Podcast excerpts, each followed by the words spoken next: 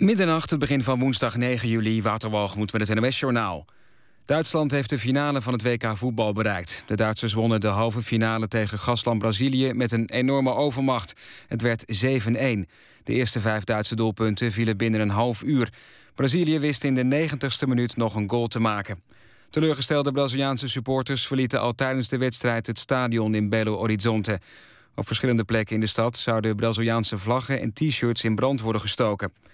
Duitsland speelt de finale tegen de winnaar van de tweede halve finale komende avond. Dan spelen Nederland en Argentinië tegen elkaar.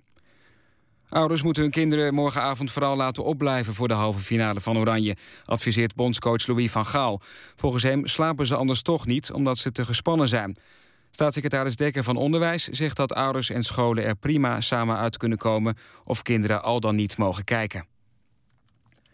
Frankrijk kan de verdachte van de moordaanslag op het Joods Museum in Brussel snel uitleveren aan België, melden Belgische media. De advocaten van de Algerijns-Franse man zouden te laat beroep hebben aangetekend tegen een eerdere beslissing van Frankrijk om hem uit te leveren. De 29-jarige verdachte zit vast voor het doodschieten van vier mensen in het Joods Museum eind mei. Hij ontkent dat hij de moorden heeft gepleegd. De Palestijnse Hamas heeft vanavond raketten afgevuurd op Tel Aviv, Jeruzalem en Haifa. Volgens Israël zijn alle projectielen onderschept. Niet eerder in de twee weken durende strijd kwamen Palestijnse raketten zo diep in Israël. Vijf gewapende Palestijnen die via de zee in Israël waren doorgedrongen... zijn door Israëlische militairen doodgeschoten. Hamas heeft de verantwoordelijkheid voor de infiltratieoperatie opgeëist. Het weer nog. Vannacht nemen de buien af en daalt de temperatuur tot ongeveer 13 graden. Morgen is het erg wisselvallig en een graad of 20 gemiddeld. Vanaf donderdag is er meer zon en wordt het 20 tot 25 graden. Er blijft ook dan wel kans op een regen- of onweersbui. Dit was het NWS Journaal. Radio 1. VPRO. Nooit meer slapen.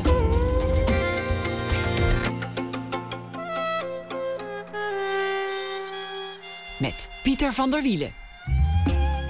Goedenacht en welkom bij Nooit meer slapen. Öcalan Akjol, Eus, is deze week onze huisschrijver. Hij schrijft elke dag een verhaal voor ons op basis van iets dat vandaag gebeurd is. Dat verhaal krijgt u na één uur.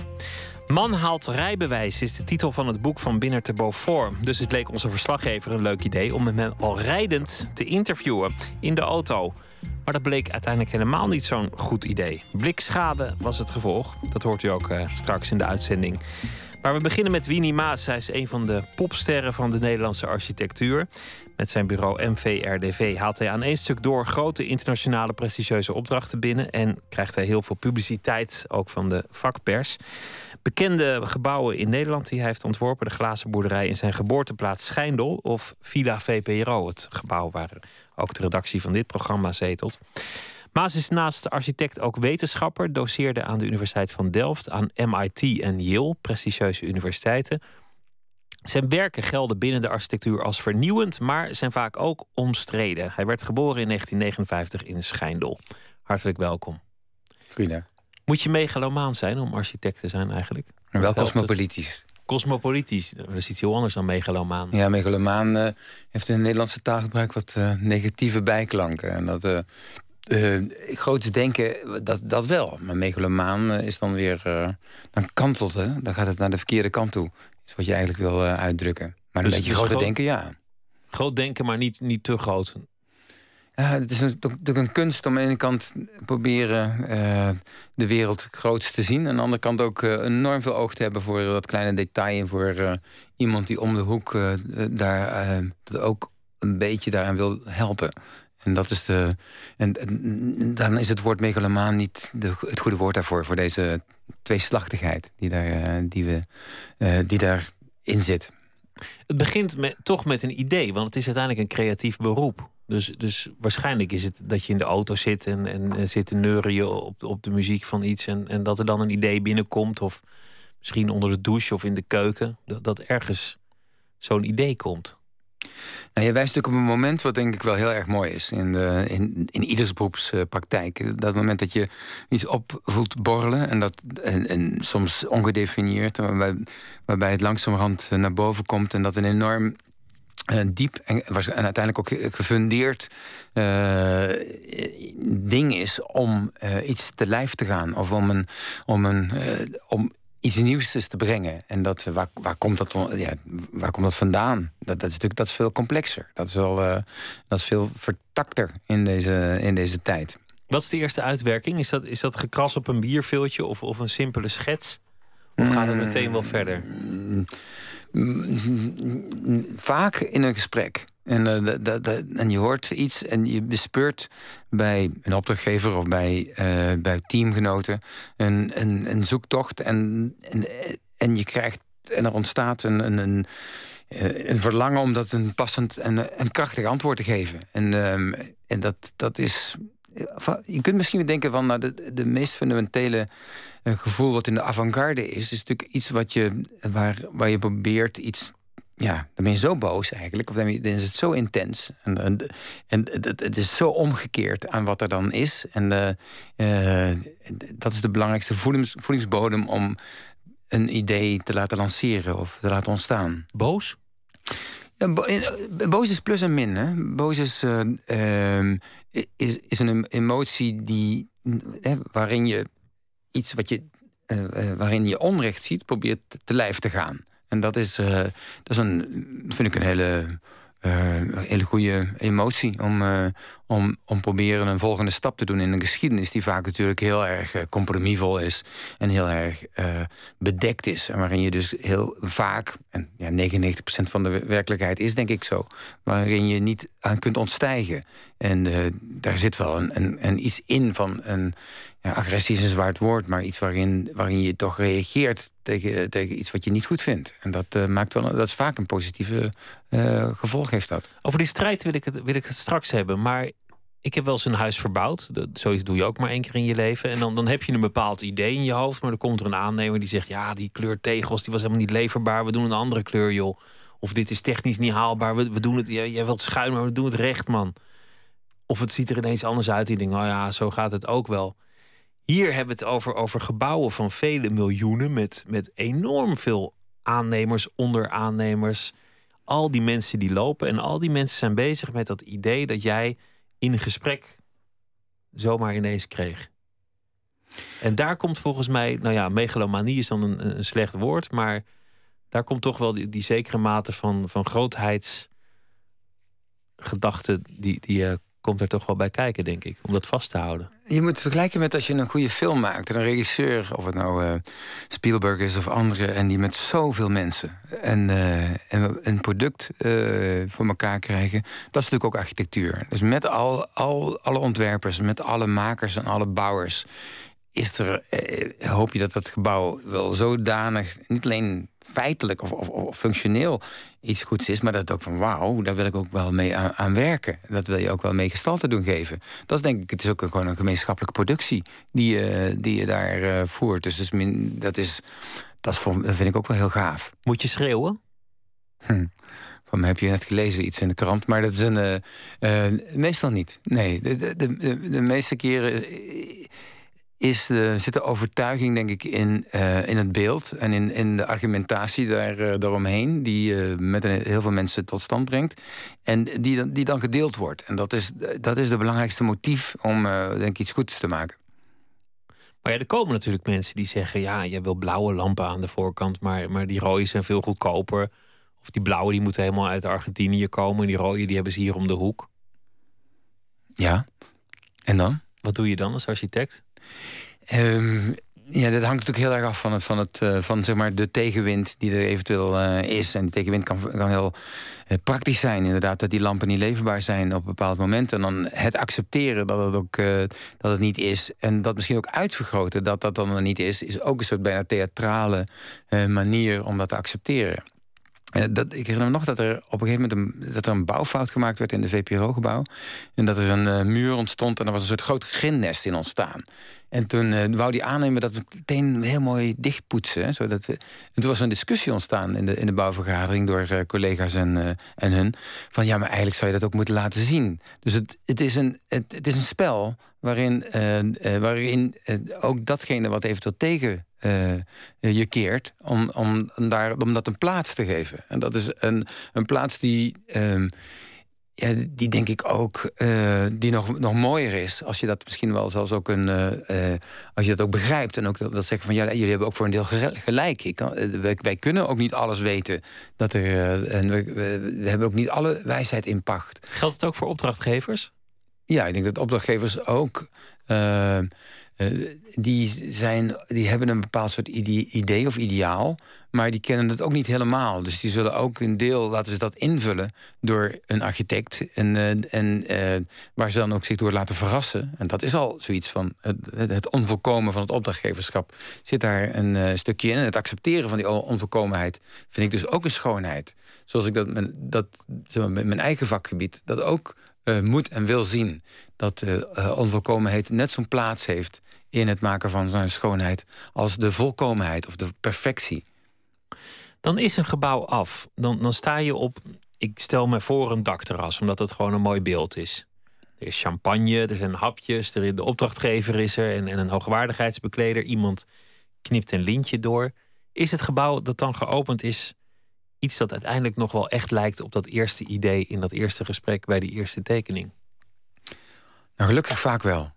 En dat is. Uh, uh, en uh, in die zin zit ook het, meest emotionele moment niet eigenlijk in de opening, maar in het moment dat de grove bouwstructuur er staat. Dat je eigenlijk het ding in zijn skelet voor je ziet, dan, dan, dan en dan denk ik dat, dat, dat, dat veel van mijn collega's dat hebben. Dan denk je van, oh jee, nou, nou is het zover. Het, de verfijning, het afwerking, is een, is, is een, is een exercitie die, die enorm veel vraagt. Omdat je dan datgene wat er in die, die grove skelet net is ontstaan... en alle emotie die daarbij is... en bij de markthal was dat bijvoorbeeld een tijdje geleden... toen nog iets in de gaten. En één keer stond die boog er en toen, wauw... Toen begon iedereen erover. En dan het perfectioneren ervan in die detaillering... dat is eigenlijk dan is het dan de volhardendheid komt er eigenlijk naar boven. En, en, en, en, en het feit dat je daar eigenlijk dan nog veel precies en lang moet doorgaan, dat is bijna een soort van. Eh, na de 90 minuten is dat wat je eigenlijk speelt op dat moment. Je zit in je verlenging dan te, te, te spelen. Dus wat gebeurt er dan bij een opening? Ja, dan vier je uh, die twee overwinningen eigenlijk bij elkaar. En uh, dan hoop je dat, dat, uh, dat andere mensen ja, dat ook een beetje hebben. Omschrijf het gevoel eens. Zo, zo, het gebouw staat. Je komt aangereden en ineens staat het daar. Die, die markt al in Rotterdam of, of een ander gebouw. En nogmaals, het eerste moment dat je dan uh, dat die uh, grove structuur er staat, uh, dat die beton gegoten is en dat, dat, dat, dat de bouwvakkers het pannenbier gaan vieren, want dat is eigenlijk dat moment bijna wat het is dan. En je rijdt om de hoek op de, in dit geval over, over de blaak en denk je, wow, oké, okay, now we're talking. Is dan, Waar zit dat gevoel? Dat is in je maag. Dat is, dat is iets van, dat is een, van je hart eigenlijk. Dat, dat, daar eh, ja, dat raakt je enorm. Ja, gelukkig maar. Want dat is, uh, als je daar niet mee geraakt wordt, dan, dan, dan, moet je geen architect worden. Dus dat, uh... Zijn gebruikers lastig? Want dat is iets wat vaak gezegd wordt over architecten. Dat ze uiteindelijk de gebruikers van een gebouw ook wel een beetje zeikers vinden. Ja, daar herken ik me niet in. Dat, dat in die uitspraak. Uh, het bekende voorbeeld is Le Corbusier. Die had hele mooie panden gemaakt in, in Pessac bij, bij Bordeaux. En uiteindelijk wilden de bewoners er gewoon luiken op. En die wilden de was buiten hangen. En elke keer als Corbusier was langsgereden... dan moesten die luiken er weer af en de was weer binnen. Ja, ik heb Le Corbusier nooit gesproken. Dus ben, ben inderdaad wel benieuwd wat hij ervan uh, zou denken. Op, uh, op dat vlak. Maar... Uh, en... Ehm, ja, je gebouw moet ook wel een beetje tegen een stootje kunnen. Je moet wel, de, de, gebruiker moet er wel mee aan de haal kunnen. En dat, dat, dat vereist van een architect ook dat hij het een beetje loslaat. Een beetje een klassiek probleem natuurlijk. Van uh, daar de opening. Uh, er zijn natuurlijk nog architecten die nog uh, jaren rondzwerven in een gebouw. En iedereen op, op de vingers tikken. En het is natuurlijk spannend hoe mensen daarmee, daarmee aan de haal gaan. En dat kun je ook niet helemaal voorspellen. Natuurlijk heb je een zekere kennis en een zekere ook wel je hebt dat gebouw oh, is ook wel zodanig gemaakt dat, dat het ook een beetje naar je hand is gestaan. En dat, dat je ook wel een beetje kunt voorspellen hoe, hoe, hoe, hoe, mensen met die ruimte omgaan. Maar voor een deel ook niet. En, uh, en uh, gelukkig maar, want dat maakt het eigenlijk alleen maar spannender. Het is niet erop ontworpen om, om gebruikt te worden. Het is niet vanuit de gebruiker ontworpen, zoals veel andere artikelen wel vanuit de gebruiker ontworpen worden. Natuurlijk is het vanuit de gebruiker ontworpen, maar het is, uh, je kunt, het zou heel erg belachelijk zijn als uh, je daarmee zou willen suggereren dat je alles kent van die toekomstige gebruiker. Dat zou, stel dat ik een huis voor jou zou ontwerpen, dan zou ik jou minachten, want dan zou, als ik dat precies kan voorschrijven, jij, jij wil daarmee aan de haal gaan, je wil erdoor geïnspireerd raken, maar je wil ook over een jaar met, met een heel andere situatie die je hebt, daar op een andere manier op reageren. Dus als ik dat volkomen zou voorspellen, zou ik jou als het ware uh, belachelijk maken. Dus nee, nee, nee. Ik denk dat er ook een soort respect zit in de, in, in de gebruiker om. Uh, om, om, dat, dat, om dat te accepteren en om dat te hopen, maar dat, het ook nog een, uh, dat er nog wat verschillen in ontstaat. En dat, dat, kijk, zeker als een gebouw groter is dan voor één persoon, als een gebouw is voor zeg maar 400 mensen. De, Zoals Villa VPRO bijvoorbeeld? Wat natuurlijk op zich een wespennest is. Met, met, een, met, een, met, een, met een bevolkingstypologie die mondig is. Die anarchistisch van aard is. En die, uh, die hoge kwalitatieve eisen hebben. Daar is het gebouw ook wel op ontworpen, toch? weinig, weinig muren, veel openheid, veel trappen, veel plekken waar je kan verstoppen. Er zijn zelfs aparte nissen voor mensen die een affaire op kantoor hebben waar je, waar je kan terugtrekken. Dat is een mooi verhaal, dat wist ik nog niet. Dat, oh, dat was eh, niet, ik dacht dat je dat erop ontworpen had. Nou, ik had wel op gehoopt. Maar dan in, in, in, de krochten van mijn bewustzijn, uh, van onze bewustzijn. Oké, nou ja, die zitten er. Die zijn, kijk, ja, ik ben heel blij met het VPO-gebouw. Dat is een, uh, en het is natuurlijk een, het is inderdaad ook een soort hypothese. En, en, en, en, een van de prettige hypothese op dit mediapark. En, en die, uh, en het, is een, het is een poging om, uh, om, om de gebruikers daarvan even ja, toch elkaar te laten, laten ontmoeten. En te zeggen van uh, en elkaar te lief te hebben, zoals je al net al zei, maar elkaar ook misschien wel te bekritiseren. En te tikkertje te spelen, te roddelen. Ja, tuurlijk. Nou, heerlijk toch? Ja, dit is dus publieke omroep is natuurlijk ook ontzettend veel strijd en, en en afgunst. En, en daar leent het gebouw zich ook heel goed voor. Ja, maar is, het dan, is er meer afgunst in, in zo'n gebouw dan in het Vara-gebouw? Nee, dat, dat, ik, ik kom niet zoveel in het Vara-gebouw. Maar als ik de verhalen moet geloven, is het bij de Vara altijd nog drie keer erger. Hm. Zullen we naar muziek gaan luisteren en, en uh, daar zo meteen hebben over jouw strijd? Want dat, dat vind ik eigenlijk wel een mooi uh, thema. War on Drugs gaan we luisteren. Lost in the Dream.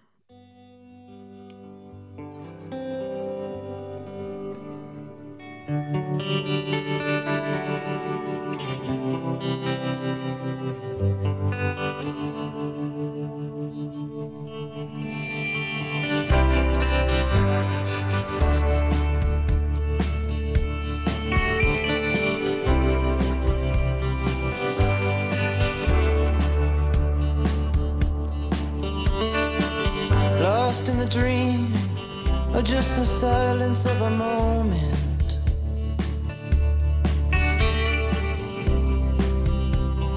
It's always hard to tell.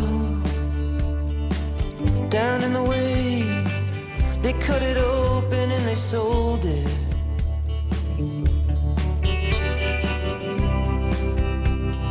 It's always hard to tell.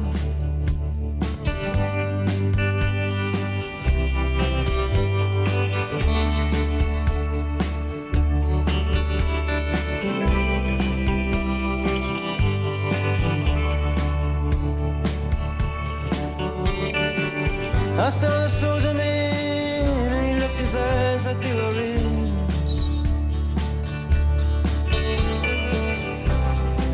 Ooh, but it's hard, I can't resist. You may risk it all, you'd risk it all for the memory. But it's living under your skin. The key to the things that we see and don't mind chasing. Leave the light on in the yard for me. Whoa.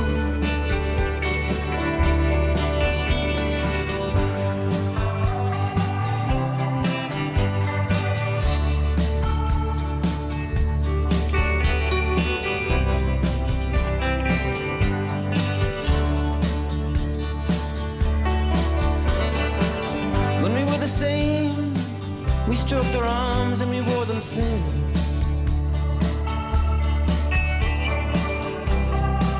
Ah, the sadness it was there.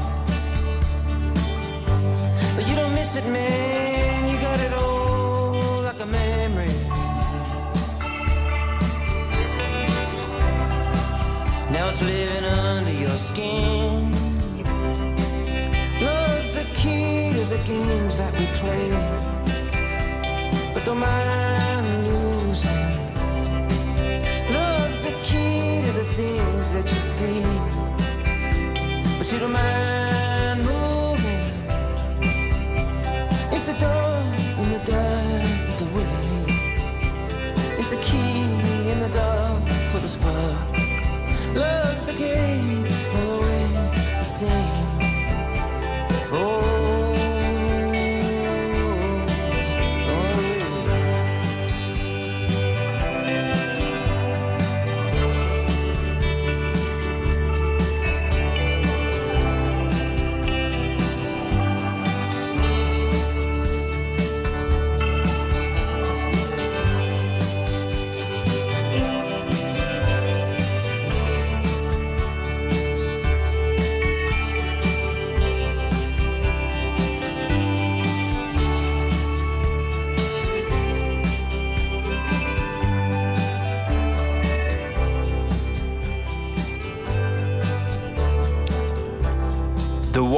Drugs. En zanger-gitarist Adam Grondancio is de speel van deze Amerikaanse band. Kwam op een dag thuis na de tournee en merkte dat uh, zijn geliefde er vandoor was. En dus een heel nieuw album met uh, liedjes die vooral gaan over wat je doet in een veel te groot, koud, eenzaam huis.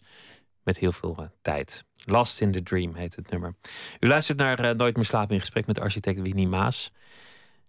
Geboren in 1959 in Schijndel. Je hebt um, naar verluid jaren en jaren je bezig gehouden met, met een gebouw dat je daar in Schijndel wilde maken. Wat uiteindelijk de glazen boerderij werd. 22 jaar voor gelobbyd om dat gebouw er te krijgen. Klopt dat? Hm. Nou, het verhaal is nog wel iets complexer. En uh, 22 jaar alleen maar met één soort obsessie bezig te zijn, dat lukt mij nog niet. Maar um, wel vanaf het begin het gevoel, ja, ik was 18 of zo. En dat, dat die de burgemeester een brief schreef van... Uh, wat doen we met dat bombardement tussen die Amerikanen en die Duitsers in 44. En dan kan het lelijkste dorp van, uh, van Nederland ook nog, uh, nog een soort mooie zwarte zwaan tevoorschijn roepen. En ehm, dat is wel het begin geworden van een soort zagen. Die, het is het begin geworden van een lang verhaal. En dat vind ik ook wel mooi. Als ik naar terugkijk van hoe dat, uh, en dat is dan minder eenduidig als je net even suggereerde. Je, je, je schrijft een brief.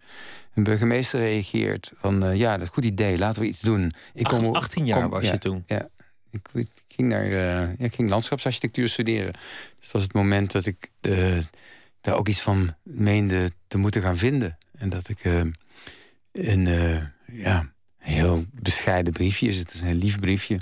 En, die daar komt. En ook een heel lief getypt antwoord van de burgemeester. Ja, dan duurt het 30 jaar of zo voordat, voordat het eigenlijke antwoord er gaat komen. Dat is, dat is grappig. Dat, is een, uh, dat heeft iets existentieels, zou je kunnen, kunnen zeggen. En uh, veel mensen hebben ook natuurlijk afgevraagd in de loop van de tijd... moet je daar dan ook mee doorgaan of moet je daarmee, daar, daaraan vasthouden? En um, ik denk dat in dit geval de, de, de vasthoudendheid... en dat hebben we denk ik ook in een boek uh, laten zien is een verhaal op zich geworden. Dus, dus, het is met zijn ups en downs en met zijn bijstellingen en met, met, met geluksvogels en, en slachtoffers is, dat, uh, is, dat, uh, is er nu uiteindelijk een gebouw uh, daarvoor daar gekomen. En... Maar het lijkt me een heel, heel fundamentele gebeurtenis als je, als je in je geboortedorp, je noemt het het lelijkste dorp van Nederland, er zijn volgens mij meerdere kandidaten voor te noemen, maar vooruit, dat je daar terugkeert om, om daar inmiddels als een zeer geslaagde internationaal architect een gebouw neer te zetten. Ja, dat, vind ik wel een sympathieke band die er eigenlijk is met, uh, met uh, de geboorteplaatsen. Een paar redenen. Ik wil het ook niet ontkennen dat je er vandaan komt. Ik heb natuurlijk vrienden en familie die er, uh, die er wonen. Het zou ook belachelijk zijn om daar, daar iets in, tegen in verweer te komen. En natuurlijk wil je, net zoals je maar een soort vadermoord wil plegen... daar ook iets mee, mee, daarmee wil doen als het kan. Als die je mogelijkheid gegeven is. En ehm, ja, inderdaad, de burgemeester op een gegeven moment zei ook van... nou, misschien is het wel handig om die jongens een keer weer erbij te betrekken. Want hij is wat bekender geworden en misschien kunnen we nog wat aan hebben als dorp. En daar gaat het verhaal verder dan twintig jaar na dato. En dan gaat het tien jaar duren met, een, uh, met, met, met veel elementen om dan die verstandhouding die jij uh, nu uh, ja, toont of niet nu wil bespreken wil, om die dan gestalte te geven en om te zetten in een uiteindelijk denk ik toch in een soort mooie liefdesverklaring aan, aan, dat, aan dat dorp en aan dat landschap. En misschien wel een poging om dat dorp een liefdesverklaring, aan de wereld. Een liefdesverklaring aan het lelijkste dorp van Nederland. Hm. Ja, dat kan. Dat kan. Waarom? Wat is de liefde voor het lelijkste dorp van Nederland? Wat, wat is de eerste herinnering die je te binnen schiet als je denkt aan je, aan je jeugd, waardoor je er toch van bent gaan houden? Oef, dat is een. Uh... Wat is het voor dorp eigenlijk, Schijndel? Schijndel is natuurlijk een, het is een, het is een arbeidersdorp. Uh, had één fabriek, twee of drie fabrieken. En is daardoor wat gegroeid in de, in de, in de zeg maar 50 jaar geleden, of net na de, na de Wereldoorlog. Het is natuurlijk een geïndustrialiseerd uh, boerendorp. Varkens. Nee, nee, in dit geval wel een aantal varkens. Ja, mijn ouders woonden om de hoek van een, van een slachterij. Dus als ik naar school ging, dan kon ik even nog links, rechts afslaan... en dan met varkensogen knikkeren over de, over de straat. Dus ik, en, en, en dan liep je even tussen, tussen dat bloed door. Maar die, het is een dorp wat, wat, wat kaarsen maakte. Hè, bosjes en wat uh, kousen maakte met Jansen de Wit. En dat natuurlijk uh, op het moment dat dat goedkoper is om een fabriek in Tunesië of in, in Marokko te maken, dan ook verdwijnt. En, en mijn vader was, werkte ook in een van die fabrieken. En ik had daar. Um, dus het was niet zozeer uh, volstrekt boerendorp. Nee, het was een soort mini-stadje eigenlijk. Zoals heel Brabant eigenlijk een soort verzameling is van mini-stadjes. En uh, dat, dat, dat, dat, het was ook een soort glimps van de moderne wereld, kun je zeggen. Dat, dat, dat, ja, het zat eigenlijk ook al midden in een, in een globale of mondiale handel. Want om, omdat die fabriek zoveel gastarbeiders had... of dat ze uitgeplaatst moesten worden... werd je daar al op je zesde mee geconfronteerd. En het, uh, het was een soort Rotterdam in het klein, zou ik kunnen, kunnen zeggen. Dus het grote denken was niet, niet gek in Schijndel? Schijndel was natuurlijk ook uh, altijd een, uh, een dorp wat... wat ja, wat groter aan het, aan het worden was. Wat inderdaad wat industriële had. Maar aan de andere kant het werd altijd geïntimideerd omdat het in midden in Brabant lag. En de ene kant door de dorpen eromheen, door Veghel, Uden, Bokstel, Den Bosch, Eindhoven, allemaal waren die groter. Dus uh, wij waren altijd klein, zou je kunnen zeggen. En aan de andere kant uh, werd het, eh, wordt Brabant altijd gedomineerd door, de, ja, door Amsterdam, Hilversum, Rotterdam en, dergelijke meer. Dus daar zie je wel een soort energie in, in die tijd. Hè, G-force, die Ehm, die ook later ook bij de VPRO natuurlijk ook wel gestald heeft gekregen... met Radio Begijk en andere initiatieven. Dus je, eh, dat is wel uit die tijd gegroeid. En uh, in Schijndel had het nog iets heftigers door zijn zeg maar, vermeende lelijkheid... of door zijn industrialiteit, of door, zijn, door, door, de, door dat het ook weer wegging... en doordat werkloosheid ontstond. Omdat het, dus dat, ja, jongens, we gaan wel iets van maken, hè? iets van bakken. Dus daar zit wel een energiebodem in... die ook wel uiteindelijk geleid heeft door deze boerderij, denk ik. Als je op je achttiende al een brief stuurt aan de burgemeester... we gaan iets doen aan dat uh, dorpshart wat ooit is weggebombardeerd... Dan, dan zit dat grote denken waar je, waar je aan het begin over sprak... van groot denken is, lijkt me niet verkeerd, dat zat er toen al in. Ja, maar niet... En de niet, ambitie waarschijnlijk ook al. Ja, maar wel verborgen. Nog niet dat ik uh, in diezelfde brief zou zeggen van... nou, laten we de Japanners hiermee verslaan. Of uh, laten we dat uh, op de wereldkaart zetten. Dat was nog wel een beetje buiten mijn perspectief in mijn Dat is nu je perspectief? Als je nu zo'n brief zou sturen, dan zou dat er, dat er wel in komen. Mm, nou, dat hangt af van de, van de, van de situatie. En van uh, wat verstandig is of wat leuk is... of, of, wat, wat, wat, wat handig is op, op die bepaalde, maar dat soort, plek. Dat soort argumenten van strijd kunnen een rol spelen in de architectuur. Ja, ik denk wel dat, dat het... Uh, uh, dat het intrigerend is om, uh, om appel te doen op ieders existentialisme, op ieders en dat kan een burgemeester zijn, maar het kan ook een, gemeenschap zijn van waar is je plaats in de wereld. En dat, dat, daar is iedereen denk ik mee bezig. Dat kan, een, dat kan variëren van een, uh, van een keuze om, een, om, een, om een, een soort monk te zijn, om een kluizenaar te zijn. Dat de afkeer van, van de wereld is ook een manier om met die wereld om te gaan. Tot en met zeg maar van nou, kunnen we er iets aan doen. Morgen dan, dan, eh, gaan we naar Edinburgh. Juist op het moment dat de discussie gaande is of Schotland uh, apart moet gaan in de Commonwealth of in, de, in, in, de, eh, in Engeland. Om juist erover te praten of uh, wat voor eh, wat voor accent Schotland zou kunnen gaan leggen, en dus ook ruimtelijk, in zijn, in zijn verschijningsvorm, wat zich zou kunnen verbeteren. Ehm, en dan nog onafhankelijk misschien van die alleingang, om, om zijn of haar rol, ik weet niet even precies of Schotland nou mannelijk of vrouwelijk is, om zijn of haar rol in Europa in ieder geval nog wat specifieker en te maken en aan te scherpen. Dus je, je komt die discussie over je rol in een grotere context, kom je echt op alle fronten kom je die tegen. En daar hoort prestige bij. En prestige kun je winnen met gebouwen die wereldwijd aandacht trekken.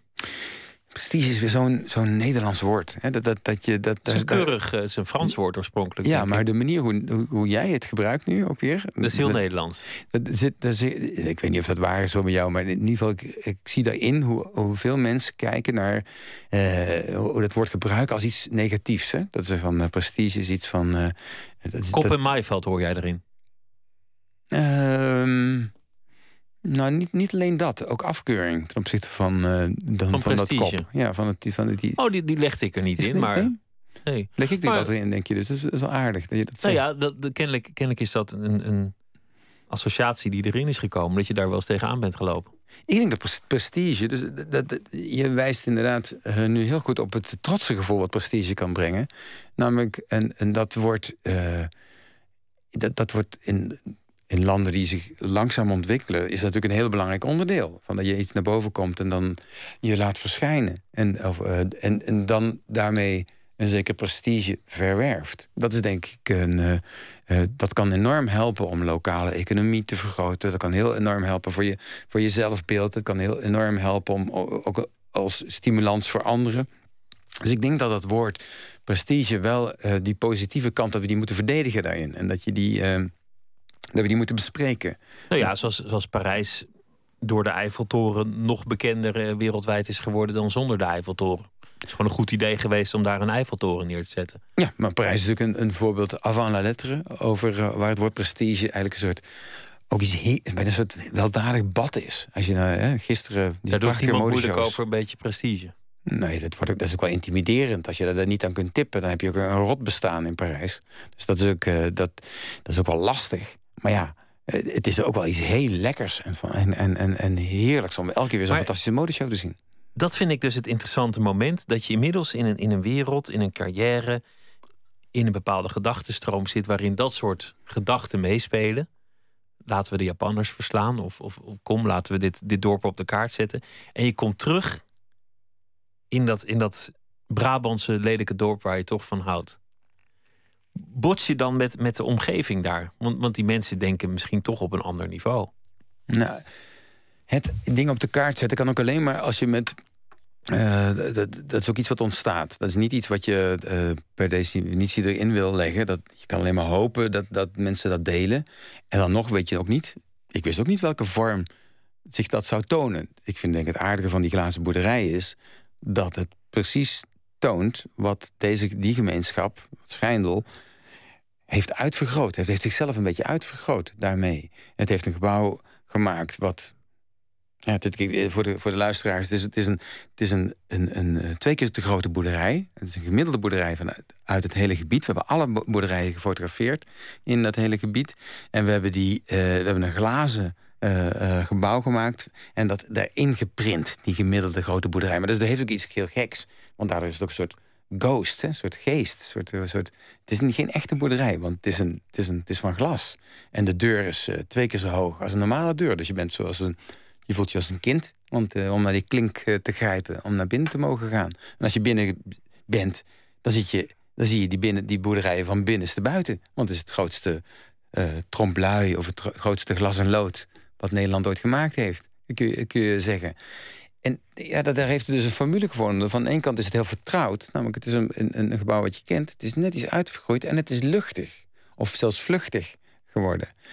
En het is ook licht ironisch. Dus het, het, het, het, en dat, die vermenging maakt dat het iets... dat het enorm bij die plek gaat horen. Dat het, dat het, en, en dat het maar, dus... maar je zegt eigenlijk twee dingen. Namelijk dat het aan de ene kant intimiderend werkt... omdat het hoog is. Je voelt je een kind. Je, je moet grijpen naar die deurklink. En aan de andere kant heel vertrouwd, want het is het soort boerderij dat je kent uit je geboortestreek. Ja. Die, die twee gaan, lijkt me, moeilijk samen. Of, of is dat juist de bedoeling? Ik vind het wel een heel mooi moment dat je eigenlijk het, niet precies weet. Die, en, ehm, dat, dat, dat, je, dat je twijfelt aan is het mooi of is het lelijk? Is het goed of is het slecht? Is het, is het, en dat, dat, het hele, dat, dat in ieder geval het daarmee oproept ehm, om erover na te denken en, en over misschien uiteindelijk een opinie over te vormen. Maar dat is nog maar de vraag of we opinies moeten hebben. En, uh, want eh, vragen stellen betekent nadenken. Nadenken lijkt me belangrijker dan te snel een opinie geven. Dus die, uh, dat, is wat, dat is wat denk ik deze tweeslachtigheid, een goede tweeslachtigheid, kan, kan, kan opleveren. Maar we leven in een tijdperk van Twitter en andere media waarbij mensen binnen, nou ja, ze hebben de deur nog niet open of ze hebben hun mening al de wereld ingeslingerd. Ja, onhandig voor een deel.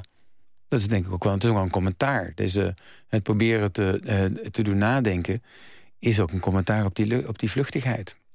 De Eiffeltoren, die noemde ik. Inmiddels zijn mensen eraan gewend, maar tot diep in de jaren dertig werden er nog petities aangeboden om het ding weer te ontmantelen.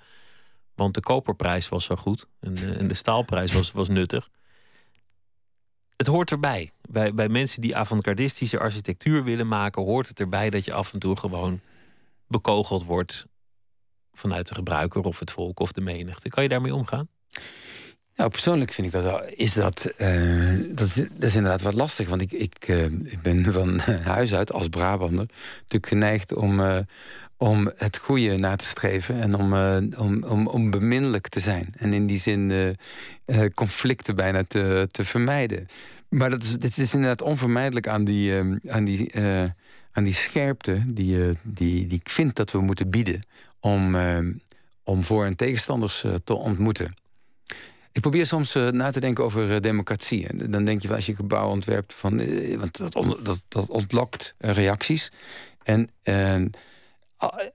als het nou inderdaad meer dan 50% van de bevolking is, als democraat in hart en nieren, dan denk ik ook dat het gebouw er ook niet moet komen. Maar ik vind het altijd, het is natuurlijk heel lastig om te meten wanneer, want we hebben geen, toch een vrij slecht re referendumsysteem bijvoorbeeld in Nederland, om door deze kritieken positief en negatief, een, een, een waarheid te ontlokken. En dat is, de, dat is wat we met elkaar ook bespreken in Nederland. Wanneer, ja, wanneer is iets goed? Wanneer moet je nou iets tegen, tegen iets zijn? Wanneer moet je het toch door laten gaan? En uh, we hebben denk ik ook als cultuur er nog steeds nog wel last mee. We vinden het nog moeilijk om dat op een of andere manier. Uh, kan het wel in de architectuur? Want om, om dingen te vernieuwen, om vooruitstrevend te zijn, moet je in, in zekere zin die publieke opinie afschudden. Want anders krijg je over het algemeen troostende gebouwen, gebouwen zoals mensen die kennen. Dat zie je ook in heel veel van die wijken waar het experiment is dat mensen zelf hun huis mogen ontwerpen. Dat worden hele saaie wijken. Dat had niemand gedacht. Maar die mensen willen allemaal een huis met een puntdak. Ja, maar dat ook eh, binnen zeg maar, als er eh, binnen een wijk van dergelijke puntdaken blijkt er toch 10% daar tegen in te gaan. En dan alleen al is de moeite waard om uh, toch die 90% uh, te hebben. En ik denk ook dat je die 90% van klassiekheid ook nodig hebt om, de, om het andere te doen opvallen. Dus ik ben daar nog wat genuanceerder over dan, dan, dan jij nu, uh, nu stelt. Ben je ongeduldig? Want, want je zult dat ook ontmoeten bij opdrachtgevers, bij, bij gemeentebesturen, bij welstandscommissies. Dat is natuurlijk een heel traject voor een gebouw dat werkelijk gebouwd wordt. Ja, net zoals een gebouw in Schijnel heeft dat ook bewezen. Dat je soms 30 jaar moet doen om een, over, een gemiddeld gebouw inderdaad neemt zo'n uh, eh, 6 tot 7 jaar in beslag. En uh, waar haal je dan de eventuele de, de, acceptatie uit om, om, om daar niet gefrustreerd door te raken, is door veel gebouwen te mogen ontwerpen. En door dat op de, als, als een soort magician dat er twintig ballen in de lucht worden gehouden. En dat je daarmee uh, uh, dat maakt dat je het ook wel kunt accepteren dat dingen wat uh, langzamer gaan dan je het zou willen. Dat is één manier om ermee te, mee te dealen, zou je kunnen zeggen. de tweede is ook dat er in die tijd dat je met het gebouw bezig bent, dat je ook wel meer nuance erin dat ontstaat vanzelf door de tegenstander of door, door de gebruiker of door, door, uh, door de ontwikkelende technologie. Zo'n gebouw wordt eigenlijk mooier in, in, eh, door, door de zeven jaar eraan te werken ook wel. Uh, ontdoet zich van een zekere franje, uh, concentreert zich op bepaalde, bepaalde delen. Dus dat is, dat is ook alweer een aspect die, in die, die helpt om eventuele frustratie tegen te gaan van langzaam. Ik, ik, geloof er geen donder van. Want, want, niet? Nou, omdat je net toch wel klonk alsof je, alsof je met je vuist op de tafel wilde slaan. Ik, ik, ik, voelde een soort ongeduld toen ik het woord prestige zei. Toen zei ja, prestige, dat is zo Hollands om, om dat zo uit te spreken. En nu zeg je van ja, samen komen er wel. En het is ook een, een acceptatiefase en je kunt van elkaar leren. En ik geloof, ik geloof je niet. Volgens, volgens, mij, volgens mij vind je dat gewoon stom vervelend. Ik, kijk, um, ik, probeer het wat nu, ik probeer dat nuances te, aan je te bieden. En over uh, hoe daarmee om te gaan. Maar ik ben het ook met je eens dat ik uh, dingen heel graag wil versnellen. En als er iemand is die probeert versnelling ook als schoonheid te zien... dan zit het denk ik bij ons in het bureau of in, mijn, ja, in onze aanpak... of in mijn aanpak die er is. En ik denk dat ook, en dat is het laatste punt dat ik nog even wilde toevoegen... in de manier waarop je daarmee kunt dealen... maar waarop je die versnelling kunt vormgeven... voordat je dan over die vuist op tafel gaat, uh, gaat hebben... is uh, ook in, in, in, ja, in de Y-Factory of in het feit dat je een, een, een, een, een universiteits deel hebt... waarbij je datgene kunt doen wat je ook net in die praktijk niet kunt doen. Dus datgene wat net inderdaad die versnelling ook aan kan gaan... om uh, daarin projecten te kunnen maken... Die, uh, die, die, die, waar er in de praktijk nog geen plaats voor is. Dus dat, biedt, dat levert ruimte op voor jezelf... om die versnelling al vorm te geven. In een soort denktank of een soort, soort architectonische werkplaats... voor experiment zonder dat je het daadwerkelijk in beton in het landschap hoeft te zetten. Ja, je kunt daar inderdaad uh, daar is natuurlijk ook een universiteit voor in het leven geroepen. Dat moet ook doen wat je in de praktijk niet kunt doen. Want dat doen al die mensen al. En, en, en, en er is een nieuwe generatie die je hoopt daarmee ook... en die wil eigenlijk ook wel uh, daar iets nieuws aan toevoegen... dat je dat, de, ja, dat kun je ook daar doen. Dat, is de, dat, dat, dat moet de academia zijn. Die moet die uh, vrijplaats zijn om... Maar uiteindelijk wil je bouwen, toch? Je mooiste gebouw moet gebouwd zijn. Een mooi gebouw dat nooit gebouwd is... daar zal niemand uiteindelijk tevreden op terugkijken. Dat ben ik met je eens. Uh, maar ook uh, mijn leven is maar, uh, wat is het, 100 jaar. En dan, dus je, je, zult ook met het tevreden moeten stellen... dat een aantal dingen misschien pas later gebouwd gaat worden. Begrijp je je oppositie? Begrijp je de mensen die geborgenheid zoeken... die, die dingen te wild vinden... die vooral door een gebouw getroost willen worden?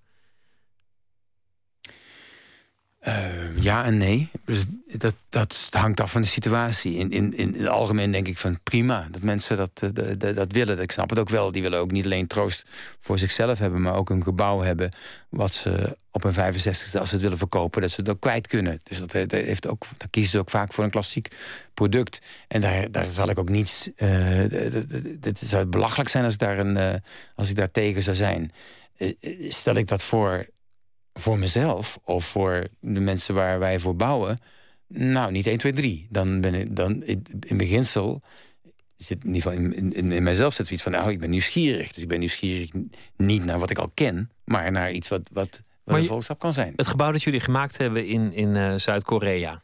Dat, dat is een, een, het zijn twee wolkenkrabbers... waar in het midden allemaal uitstulpingen zitten. Sommige mensen associeerden het met de instortende toren van het World Trade Center dat zag ik eigenlijk ook niet helemaal in. Maar het, het, het is, een, het, het, is een gebouw waar je even drie keer naar moet kijken als je het voor het eerst ziet. En je, en je vraagt je af, is het echt of heeft iemand zitten Photoshop? Ja, dat is, dat hoort bij de beeldcultuur nu. Dat dat, uh, dat dat een eigen leven kan gaan leiden. En de, uh, het dat gebouw is in beginsel een gebouw... wat probeert twee losse torens met elkaar te verenigen. En uh, in het hart van die twee torens een ruimte te maken. Ze rijken elkaar als, als het ware de hand, die twee torens... en, en maken daarmee een collectieve ruimte. Uh, uh, en die is niet alleen collectief, die is nog opgebouwd uit kleine eenheden... uit een zwerm van woningen... waardoor ook nog, ieders huis ook nog een beetje anders is. Je probeert als het ware een toren... Uh, een combinatie te geven van meer individualiteit... meer je eigen huis in, in zo'n verticale gemeenschap. En aan de andere kant nog iets collectiefs te doen. Je probeert dus twee dingen te moeten komen. En dan is het als, uh, als zij-effect, eh, bleek dat te lijken op de, op, inderdaad de World Trade Center beeld van een, van een uit elkaar spattende torens. En ja, dat is een heel paradoxaal fenomeen op dat moment. Want je construeert, dus dat is het omgekeerde van afbraak. En, en toch zie je in dat beeld dan potentiële afbraak. Maar een wild gebouw. Het is een gaaf, een wild gebouw, ja. Had het in Nederland gekund, zo'n gebouw? um, is, is Nederland, er zijn twee manieren. Qua hoogte nooit. Nederland uh, is nog niet uh, rijp voor uh, gebouwen maar, maar van 300 meter. Is Nederland klaar voor zoiets wilds? Nou, het VPRO-gebouw is best wel wild zijn interieur. Ja, afgeschermd op het Mediapark, waar verder toch iedereen eh, na vijf eh, wegscheert. Dat klopt inderdaad. En is het, ehm, waar kunnen we, is de markthal wild? Of wilder dan, dat, dan het gebouw? Kan ik jou de vraag stellen? Of vind je dat nou een, eh, dan een, eh, eh, niet wild genoeg? Nou, ik weet niet zo wild als dat gebouw in, in Seoul. Ik denk dat daar mensen voor zouden gaan liggen in Nederland. Hmm. Zomaar vermoeden. Je, je had het aan het begin over dat woede. Dat woede ook een kracht is die je nodig hebt om, om mooie dingen te kunnen bedenken. Toen had je het over jouw strijd. Waartegen strijd je? Ehm, nou, ik strijd voor, eh Voor, innovatie. waarvoor strijd je? Ja. Mooi. En, eh, en, dus, want dat is de hiërarchie. Je, begint, eh, je, je strijdt ergens voor en dan pas strijd je ergens iets, eh, iets tegen de tegenstanders die daar eventueel dat omringen. Dus ja, ik kan een beetje boos worden op mensen dat mensen echt een beetje lopen te murmelen en eh, alleen maar dingetjes willen doen die we al kennen. En die, eh, en die juist dat, dat die nieuwsgierigheid proberen tegen te houden. Daar kan ik, daar kan ik echt niet tegen. Retro. Eh, Retroarchitectuur is daar deel van, maar ook in de onderzoekswereld kan het heel erg zijn dat, dat, dat juist dat verkennende onderzoek eh, niet altijd wordt gewaardeerd. Want dat is gevaarlijk, dat is, dat is, eh, eh, is raar en dat eh, kost juist ook nog net iets meer geld. En we, ja, moeten we dat wel eh, doen? We, moeten onszelf eigenlijk bevestigen en eh, dat kan me maatloos irriteren. Ik kan wel een voorbeeld geven hoor. We proberen nu op dit moment eh, een, een materiaal te ontwikkelen. eh, waarin wat, als je beton maakt, hè, dan begin je met water. En dan gooi je er wat spul bij en dan wordt het hard. En dan kun je niet meer terugbrengen. Maar kunnen we nou beton maken wat ook weer zacht kan worden? Dus eigenlijk maak je een soort rubber te maken wat verstijft. En daarmee tijdelijk een gebouw kan zijn. En weer in kunt duwen. Je kunt herprogrammeren met elektroden. En dan weer een andere vorm kunt doen. Nou, het is zeg maar zo'n soort rubber die, die, die, die, waarmee ik torens zou kunnen bouwen. Ik noem het Barbapapa, gelukkig met de Barbapapa Foundation. Dan kan ik me aanpassen aan, eh, aan wat ik wil. Maar dat is natuurlijk heel fundamenteel eh, onderzoek... waar natuurlijk op dit moment eh, een aantal architecten beginnen een beetje nerveus van te worden. Want op dit moment, als we dat echt zo zou zijn... dat zo'n zo'n rubbermateriaal onze leefomgeving... onze gebouwde omgeving gaat bepalen... ja, dan kun je elk... Als jij wil dat je een berlagengebouw wil hebben... Dan, dan kun je dat met je computer oproepen... en die, dat, die, dat rubber maakt dat even voor jou. Maar ja, die buurman van je, die wil het een beetje induwen... dus die, die zal zorgen van ik duw het een beetje terug. Dus het gaat... Alles is in beweging op dit moment. Alles is dan afhankelijk van energie, zou je kunnen zeggen. En eh, alles verdwijnt of verdwijnt niet. Dus het is het, het is, het, me- het is natuurlijk als zoals Le Petit Prince, zoals dan, dan zeg maar de slang de olifant opeet.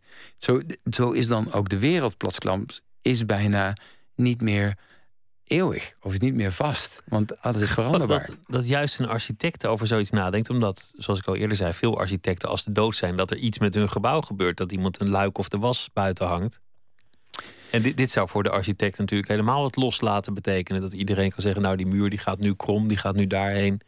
Ja, in sommige, in sommige eh, denkbeelden, bij sommige architecten, is dit het einde van de architectuur, inderdaad. En, en eh, dat fascineert me, wa- want dat is ju- juist het moment dat, dat wij als architect op dit moment dus misschien software moeten gaan maken, om in onze, of apps moeten gaan maken, om, om mensen te, te helpen toch nog bijvoorbeeld herinneringen op te bouwen in, in de ruimtes die ze hebben gecreëerd.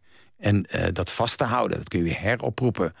Dus er is nog een enorme rol, denk ik, voor de architecten. Zelfs in, op dat moment dat dat eh, in onze verre fantasie... hoewel die misschien wat dichterbij is dan, eh, dan je zou, zou kunnen denken... omdat dat op te... Ja, omdat dat, er is een enorme rol voor de ruimtelijkheid ervan. Want in de onderhandeling bijvoorbeeld... op dat moment tussen de buurman en mij... ja, daar, kan, daar kun je dus helpen spelregels voor te maken. In het maken van verschillende variëteit aan ramen... in zo'n soort plasma. Als jij een raam wil met, met, met rare met ronde vensters... Ja, dat kun je helpen programmeren op dat moment. Dus de architect... En eigenlijk, eh, het woord architect zit ook vaker nu al in de software-industrie. Daar heb je ook software-architecten. Dus daar, het woord architect zal, zal nog een... Nog een dat, dat heeft denk ik een hele mooie eh, eh, klank... ook in de toekomstige technologie en in de toekomstige sociologie. Maar dat nou denk ik alleen een beetje verder vooruit. Maar dat lijkt me een hele spannende eh, gebeurtenis. We hebben het niet gehad over, nog over je, je wetenschappelijke werk. En, en over je visies op de architectuur als geheel. En eigenlijk ook niet over een ander aspect van ieder gebouw. Namelijk de plek waar het staat. Dat is natuurlijk een heel fundamenteel iets, wat gek genoeg nog wel eens over het hoofd wordt gezien in artikelen over gebouwen. Waar staat het? Dat is een belangrijke vraag.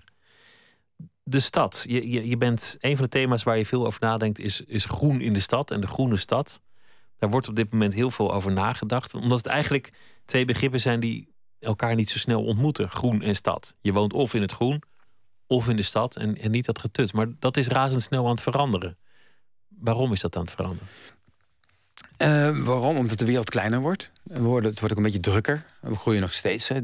De, verwachting is toch dat we naar 9 tot 12 miljard gaan. En uh, dat is ook helemaal niet zo'n probleem. Alleen we moeten er een beetje aan werken om, dat, uh, om, daar ruimte voor te geven. En, maar het, dat, we, we, reizen ook meer. We, we, we gebruiken ook meer ruimte. Uh, jij gaat ook wat meer op vakantie. Je reist ook meer naar, naar, naar, vrienden die daar en daar wonen. Dus je gebruikt dat land of dat landschap, of dat buurland ook meer. Het wordt allemaal steeds meer een onderdeel van onze stedelijke omgeving. En voedselproductie is. Vroeger werd het nog gezien als een soort iets van natuurlijks. Een paar scharrelende varkens ergens in de buurt van Schijndel. Dat was nog iets grappigs. Maar ja, of in, bij Toscane. Maar op dit moment is dat. Ja, de hoeveelheid Parma-ham die door de Brabanders geproduceerd wordt die in de, in de schappen van de supermarkten liggen, is een, eh, is een stedelijke activiteit geworden. Uh, wij gebruiken ook de natuurgebieden veel intenser dan ooit. De, op de Mont Blanc lopen meer mensen uh, dan op de Dam soms. En, en op de Mount Everest is gewoon, heb je gewoon stoplichten nodig. Dus er is een. de gewaar, we zijn meer vermengd met die natuur dan ooit tevoren. En dat gaat in de toekomst nog, nog sterker, want we moeten onze voedselproductie ja, toch nog verder gaan organiseren. We, dat, dat, daar, doen we denk ik waanzinnig veel dingen aan. Ik ben gefascineerd op dit moment hoe die voedselproductie zich, uh, hoe zich evolueert in, in die zin. Dat betekent dat het nog meer vermengd wordt in onze stedelijke complexen. En dat is niet alleen maar in de stad. Het is hartstikke leuk dat, er, dat we op de daken in Rotterdam nu dat kopje slaap produceren. Dat is, dat is ontzettend sympathiek en, en, al mijn lof. Maar het is natuurlijk maar een druppel op de gloeiende plaat. Dus op het moment dat we echt flink wat hamburgers willen bouwen... dan moeten we toch wel iets meer grond en ruimte gebruiken. Maar dat, dat gebeurt ook. Dus het is een onderdeel van de stedelijke conglomeraat. Dus per definitie is daarmee door die voedselproductie, door onze uh, leisure uh, gevoelens, door onze, uh, het idee dat we de zuurstofproductie moeten hebben, is het een onderdeel van het stedelijk complex geworden. Denk je dan aan, aan varkensflats of, of, of dat soort tafereelen? De varkensflats waren natuurlijk een poging om te, om te tonen hoe, hoe naïef Nederland was op dat moment in de gewaarwording over, over die voedselproductie. En het uh, probeerde aan te tonen dat we het, uh, als wij de huidige productie binnen Nederland willen houden, en we willen dat doen op een ecologische manier, op een manier die varkens- en diervriendelijk is en sympathiek is, dan, dan, ja, dan, dan, dan ontkomen we er niet aan. Dan, dan, zitten we, dan hebben we meer dan 110% van Nederland nodig. Dat gaat niet. Want je wil niet. Nederland varkensland is een beetje zo. Dat gaat niet. Dus je wil toch een stuk van de grond nog voor andere dingen gebruiken. Dus dan moet je het eigenlijk stapelen. Of je moet naar Polen gaan. En met, met de spullen. Dus, en die stapeling op zich, ja, dat we dat getoond hebben, toonde aan, was eigenlijk een soort vraagteken aan de maatschappij. Het is een spiegel van de, ik ben niet tegen om, om, om zoveel goede, goed vlees te produceren. Dat is natuurlijk een aparte discussie. Moeten we dat doen of niet in de, in de toekomst? Maar als we het doen, als we uh, zo'n omnivoor willen zijn of carnivoor willen blijven, dan, is dat, dan doe ik het liever goed. En dan wil ik er ook op investeren dan zijn eigenlijk die varkenstorens en eigenlijk een hele mooie en milde manier om dat op te lossen. En uh, het monumentaliseert, dat snap ik. Het is ook een tikje ironisch. Uh, de, de, en mensen sloegen er enorm op aan. De, de, dierenorganisaties hadden een, een gevleugeld woord van waar ze tegen waren, namelijk varkensflats. Ja, ja, ja dat, dat is ook zo. Het is een heel polemisch uh, gebaar geworden. En het zij zo, dat is, dat is prima. Om dan, dan, dan dat ter hand te nemen en dat te zien. maar de, maar de, de geschiedenis is wel rondom die varkensflat is ook wel een beetje complexer dan je nu even schildert. Hè. Hadden bijvoorbeeld in, in die tijd is ook uh, de ideale comfortstal ontwikkeld met elkaar. Een van die verdiepingen van die varkensflat was dus dan lieten we zien van als je gewoon zoveel varkens nodig hebt om een goed bedrijf te, te, hebben, dan wil je dan een goed leven hebben. Dus dan hebben ze minimaal drie uur per dag zon nodig. En dan hebben ze zoveel stro nodig om in te woelen. Dan wil je ze zo wat truffels geven, nog wat appels. Die groeien dan allemaal lekker weer. De, ja, het zou niet fantastisch zijn als een stro gewoon als, als, als toiletpapier bijna aan het plafond hangt. En dat je daarvan kunt afknabbelen als varken. Of dat er misschien wel zelfs uh, plekken zijn waar je kunt douchen als varken. Je kunt zelfs, uh, ik weet niet of dat nog steeds geldt, maar er was een tijd dat je computerspelletjes met een varken kon spelen online. Dan had je een beeld in de stal en dan, dan ging hij met zijn snuit ergens tegenaan en dan kon jij op afstand dat bedienen. En dan kon jij met je toekomstige carbonade vast een spelletje doen. Waar ga je nu heen? Is het een. Uh... Nee, ja, dat, dat, dat, dat, je hebt het over het welzijn in de stal. Waar ik dan wel aan denk, is dat ook daar weer andere mensen gaan misschien niet zo snel als, als jij. Er zit toch weer dat, dat ongeduld in dat mensen schrikken van de gedachten. Mensen zoeken naar een soort geborgenheid. Mensen denken, oh, dit gaat mij allemaal veel te hard, veel te snel. Ja, ik vond, dat, dat, snap ik. Dat is een, en ehm, en dat, dat mag je ook, ook zeggen. Dat, dat dingen soms te snel gaan. En ik snap ook heel goed dat het heel prettig is om dingetjes een beetje langer te laten duren en constant te houden. Ieder heeft zijn eigen werk waar al heel veel vraagtekens in zitten. En dan, dan een aantal constanten, dat kan dat wel compenseren. Eh, in, in filosofisch opzicht kan ik me dat heel, uh, heel goed voorstellen.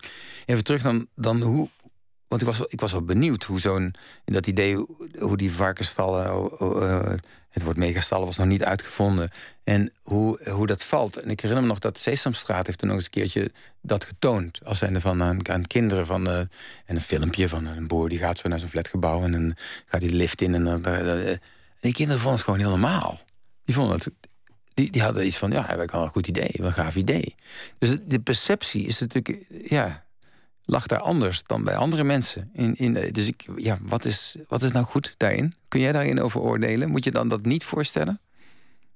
Nou nee, maar ik, ik meen een soort rode draad te, te onderscheiden. Dat, dat, je, dat je een visie hebt, een enorme gedrevenheid, een, een, een idee van waar het naartoe moet, een, een idee ook van wat er allemaal te bereiken is. Hm.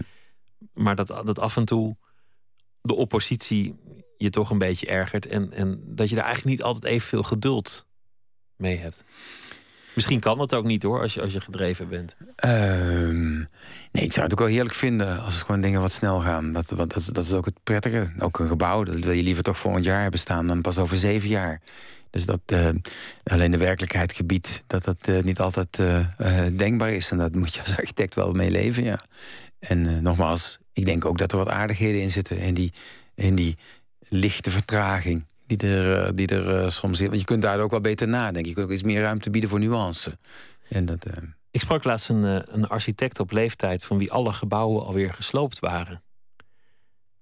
Dat, dat, dat vrat aan hem. Dat was zijn levenswerk wat, wat onderuit ging. Toch, toch staan onze steden vol met littekens van periodes. De, de, vastgoedbubbel kun je gewoon aanwijzen in het landschap ja. van, van de laatste jaren. Ja. Denk je in die zin na over, over een erfenis? Jawel, want ik, ik, ik, in, uh, het is een soort hoop die je kunt hebben. Hoop dat mensen het mooi vinden en, uh, en het waarderen. En dat, dat ze dat daardoor uh, ervoor opkomen voor gebouwen. Dat is iets wat je. Dat, dat kun je niet helemaal inschatten. Dat kun je alleen maar hopen dat dat, uh, dat, dat gebeurt. Dat het blijft bestaan. En dat, dat is natuurlijk. En ik snap wel, als, als, als mensen het gaan afbreken, dan betekent in wezen ja, dan vernietigt dat een stukje van die hoop. Die, uh, dus ik kan me zo'n portret van de man die je net voorstelde, of vrouw, die je net. kan ik me wel, uh, wel, uh, wel een beetje voorstellen. Dat is wel een teleurstelling als dat niet één of twee keer in je leven um, gebeurt. Dat er zoiets. dat iets staat. Ja, waardering is natuurlijk een enorm. enorm dat, is, dat, is een, dat is iets heel belangrijks in het, voor, ik denk voor ieder mens. Dat je dat. dat je, dat je oprechte waardering kunt, kunt en mag, mag ervaren. Ik denk ook dat we als maatschappij daar, dat onze cultuur ook zo moeten inrichten... Dat, dat we die waardering ook willen en blijven willen opbrengen. En dat we dat ook willen en blijven uitspreken. Ik denk dat een, een cultuur die alleen maar over negativiteit gaat... dat dat een killing, een domme cultuur is. En dat het zich uit, uiteindelijk vernietigt. En, uh, en vergeet om een, uh, om een volgende stap te maken. Ik denk dat dat wel los zal lopen met de, met de negativiteit en de, de positiviteit. Uiteindelijk op lange termijn. Winnie Maas, dankjewel. Leuk dat je te gast wilde zijn. Uh, heel veel succes met alle volgende projecten en, uh, en vele reizen. En met het hele leven dat, er, dat erbij hoort. En graag tot de volgende keer. Zometeen is uh, Nooit meer slapen gaat, gaat verder. Met onder andere een verhaal van Eus, Ocean Akjol. En we zitten op Twitter, VPRO NMS. Of via de mail nooit meer slapen, vpro.nl. Graag tot zometeen.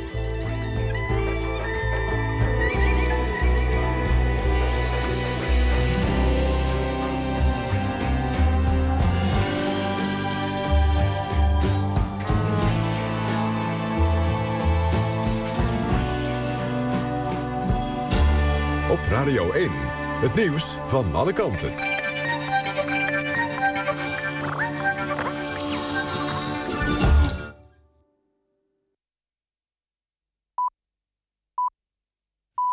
1 uur, Watermalgemoed met het NWS Journaal.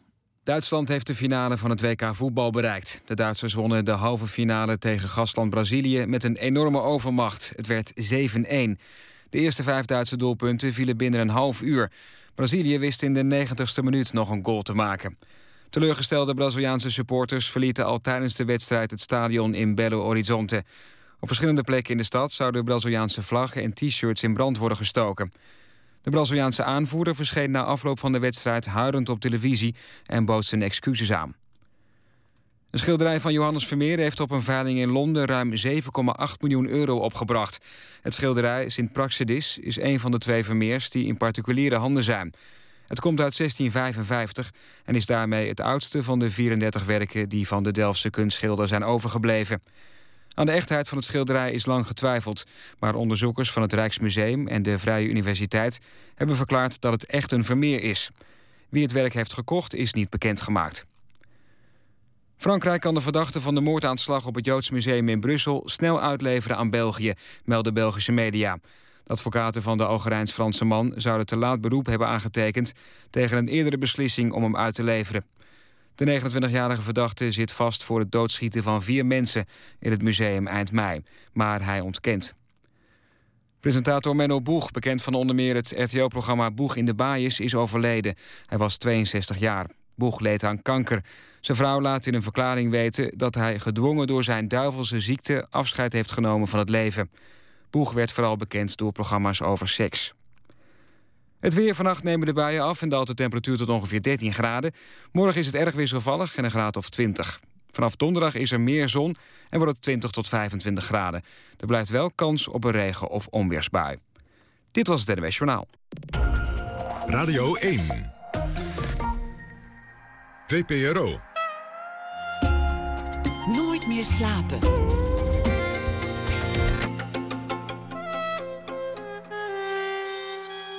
Met Pieter van der Wielen.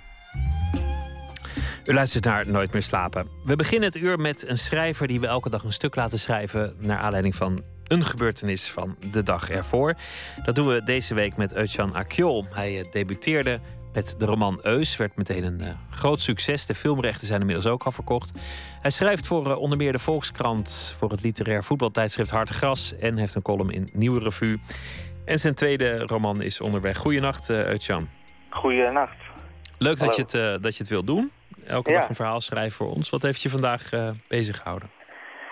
Um, nou, ik ben uh, net als al mijn andere collega's, mijn uh, collega-schrijvers, uh, vrij narcistisch. Dat moet je haast wel zijn, denk ik, als je schrijver wil worden. Wil anders, zijn. anders hou je het gewoon niet vol. Nee, nee, nee. Dus ik ging op Blendel, het nieuwe platform voor het archief, zoals je wellicht weet, voor journalistieke stukken. Ging ik mijn eigen naam googlen. Dat doen schrijvers, geloof ik. En ik ook, in ieder geval. Ik wel. En uh, toen vond ik een, uh, een stuk dat, uh, dat ging over schrijvers en boeken. En het ging vooral over schrijvers die heel erg zichtbaar waren, maar die geen boek hadden. Het heette de boekloze schrijvers. Van Christian Weitz in De Groene Amsterdammer. Precies. Juist. Jullie wel bekend. En ik vind dat zo'n fascinerend... Um, fascinerend iets dat ik ben nu anderhalf jaar geleden ongeveer kwam mijn debuut uit. En ik ben eigenlijk uh, vanaf het begin ben ik, uh, ben ik, heb ik zo'n titel op, uh, ja, is mij gegeven als, als de boekloze schrijvers, als de tv-schrijvers. Um, en ik snap niet zo goed waar dat vandaan komt, want Je hebt een boek, tenslotte. Ja, maar het is ook van, ik, ik ben er pas anderhalf jaar en geldt ook voor andere collega's die net begonnen zijn en die uh, misschien veel in de media te zien. Ik ben er pas anderhalf jaar en ik vraag me af wat de productie moet zijn van een schrijver. Ik ken één schrijver, Herman Brusselmans, die ieder half jaar een boek uh, publiceert. Maar voor mij zijn er weinig schrijvers die uh, eigenlijk ieder jaar een boek uh, publiceren en dat ook echt structureel volhouden. Maar, maar los van, van de, de, de, boekloze schrijver, volgens mij was de kern van zijn betoog van het is voor schrijvers steeds belangrijker om op tv te komen, om je geld te verdienen met lezingen en, en andere dingen, omdat die boekverkoop steeds minder wordt. Dus niemand kan nog leven van die boeken, dus je moet het ergens anders vandaan halen. Een stukje hier, een lezing daar. Daar ja, heeft hij volgens mij wel een punt. Dat klopt, dat klopt. Maar aan de andere kant, een schrijver die wel geschikt is eh, voor de televisie. Want de mensen van de televisie en van de radio ook, die hebben een aantal uh, voorwaarden. Uh, nou, als je op televisie bent is het wel handig als je goed uit je woorden komt. en als je op de radio komt is het wel handig dat je, dat je een leuk gesprek kan volhouden een uur lang.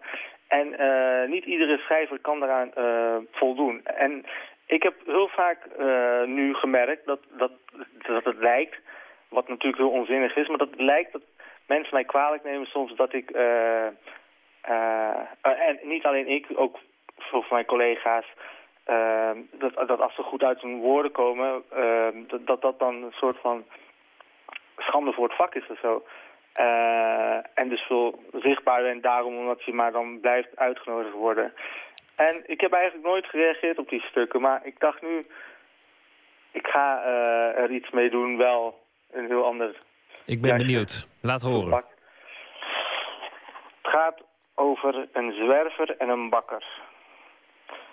Iedere werkdag, al ruim een decennium, bedelde de zwerver voor de deur van de bakker om een aalmoes. De klanten mochten hem geld geven, dat had zijn voorkeur, maar een stuk brood vond hij ook best. Hij bestond alleen om te overleven. Met dat lot kon hij zich niet verzoenen, maar de onmacht dreef hem tot berusting. De zwerver stond er vandaag weer.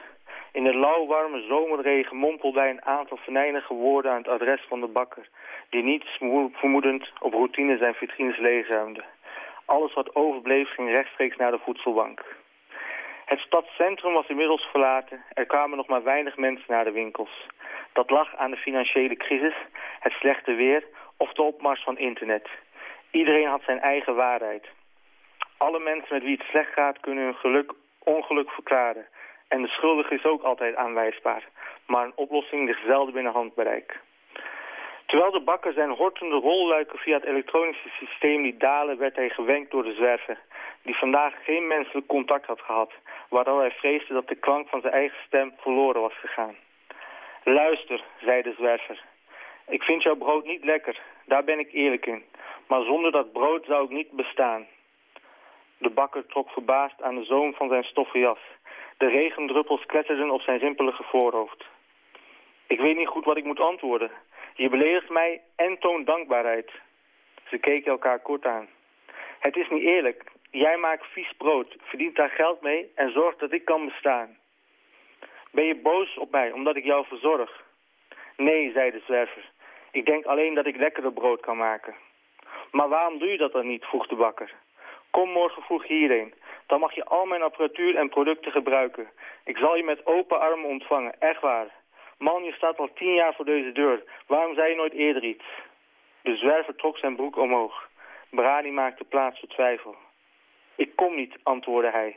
Tenminste, ik zet geen voet in de winkel. Ik blijf voor de deur staan. Dat is mijn rol. Maar als jij het brood beter kan maken, dan moet je dat toch doen? De zwerver aarzelde. Ik weet niet zeker of ik het beter kan, zei hij.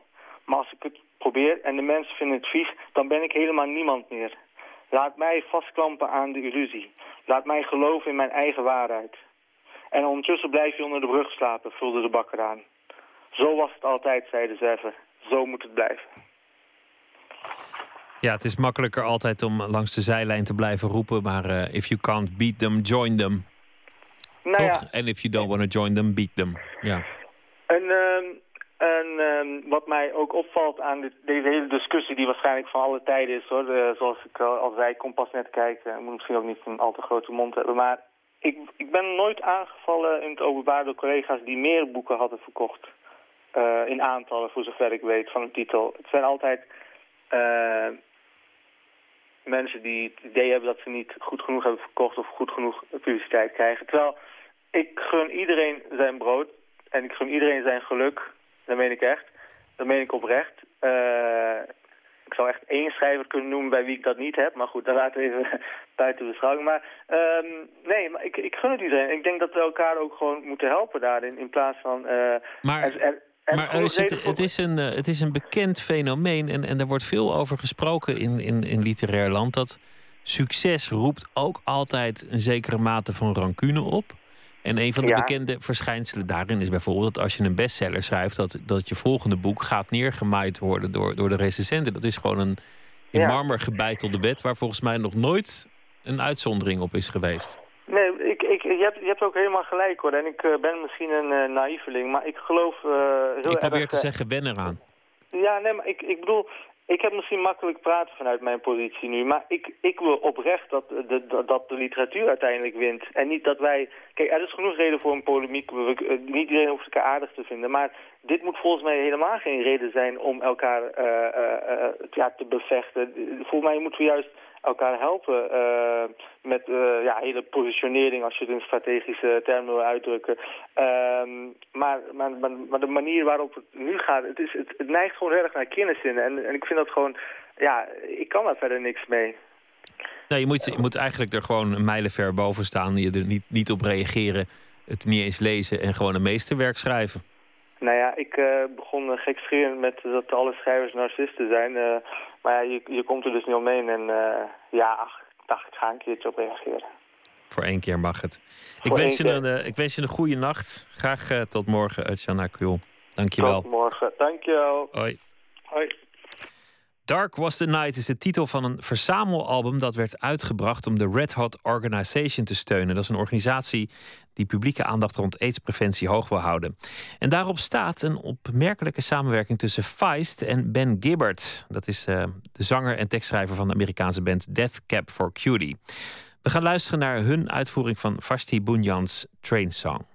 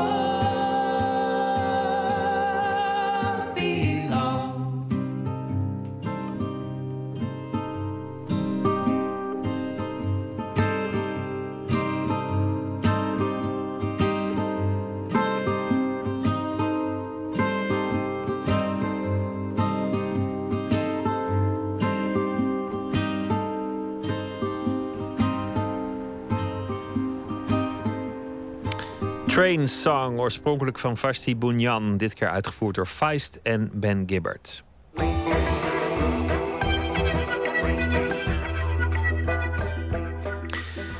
U luistert naar Nooit meer slapen. Dit jaar is het 20 jaar geleden dat de Rwandese genocide plaatsvond. Hoe leven daders en slachtoffers in Rwanda nu samen? Fotografe Anouk Stekete en journalist Eefje Blankenvoort gingen vier jaar lang regelmatig naar Rwanda toe om dat te onderzoeken.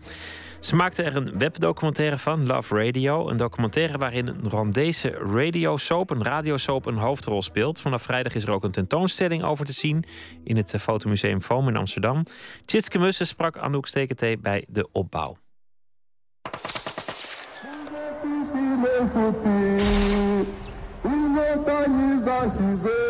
Het is 1994 als in Rwanda via radiostation Libre de Midcoligne de Hutus opgeroepen worden tot geweld tegen de Tutsis. De kakkerlakken moeten worden uitgemoord, wordt er gezongen. Met effect. 800.000 mensen vonden de dood. Nu, 20 jaar na de genocide, wordt op diezelfde radiofrequentie de radiosoap Musikeweya uitgezonden. Nieuwe dageraad betekent dat. Wekelijks luisteren hier ruim 100.000 mensen naar.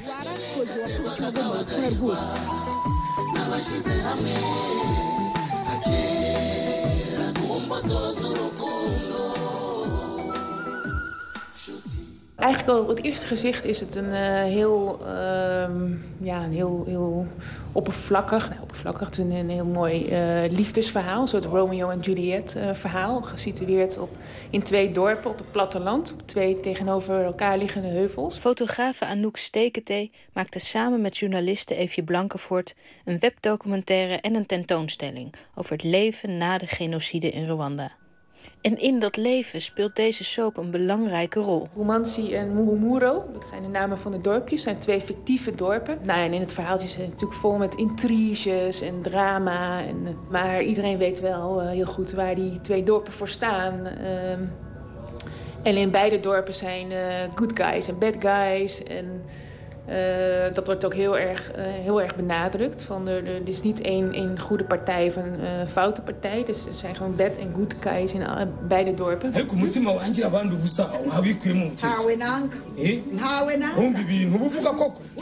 Het laat zien aan, aan de luisteraars hoe groepsgeweld ontstaat. Um, en hoe in economisch moeilijke tijden mensen vatbaar zijn voor, voor ophitsing. Dat er wordt gezocht naar een zondebok.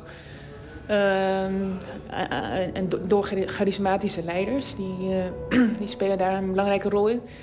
En hoe dit kan leiden tot, tot geweld. En, maar de soap laat eigenlijk ook zien hoe mensen uh, ja, dit, dit, deze processen kunnen weerstaan. En, maar ook hoe mensen elkaar kunnen helpen met hun trauma. En dat zit allemaal, deze boodschap zit allemaal verweven in die, in die radiosoap. De soap gaat dus over twee dorpen. Zoals er in werkelijkheid talloze dorpen zijn geweest die tijdens de genocide ineens recht tegenover elkaar kwamen te staan. Aangemoedigd door kranten en radioberichten die hen ophitsten.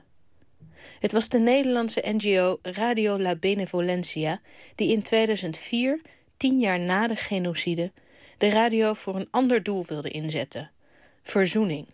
Dus het is inmiddels al tien jaar uh, dat dat uh, speelt in Rwanda. En nou ja, in tien jaar is echt 800 afleveringen al geweest. Uh, ja, onnoembare intriges en drama's hebben, zich, hebben er al plaatsgevonden. Dus en het is, het is ongelooflijk populair. Echt, er wordt geschat dat ongeveer 80% van de Rwandese bevolking daar naar luistert regelmatig ja, het was gewoon heel, heel, heel mooi om te zien dat echt zoveel mensen die die radiosoap goed kennen. En ze allemaal episodes konden navertellen. Episodes die indruk op hen hadden gemaakt. Of uh, favoriete karakters. Mensen identificeren zich ook met, met karakters. Voor een documentaire kwamen Anouk en Eefje de afgelopen vier jaar regelmatig in Rwanda. Ze spraken onder meer met de acteurs en scriptschrijvers van de radiosoap. Onder hen bevinden zich zowel daders als slachtoffers.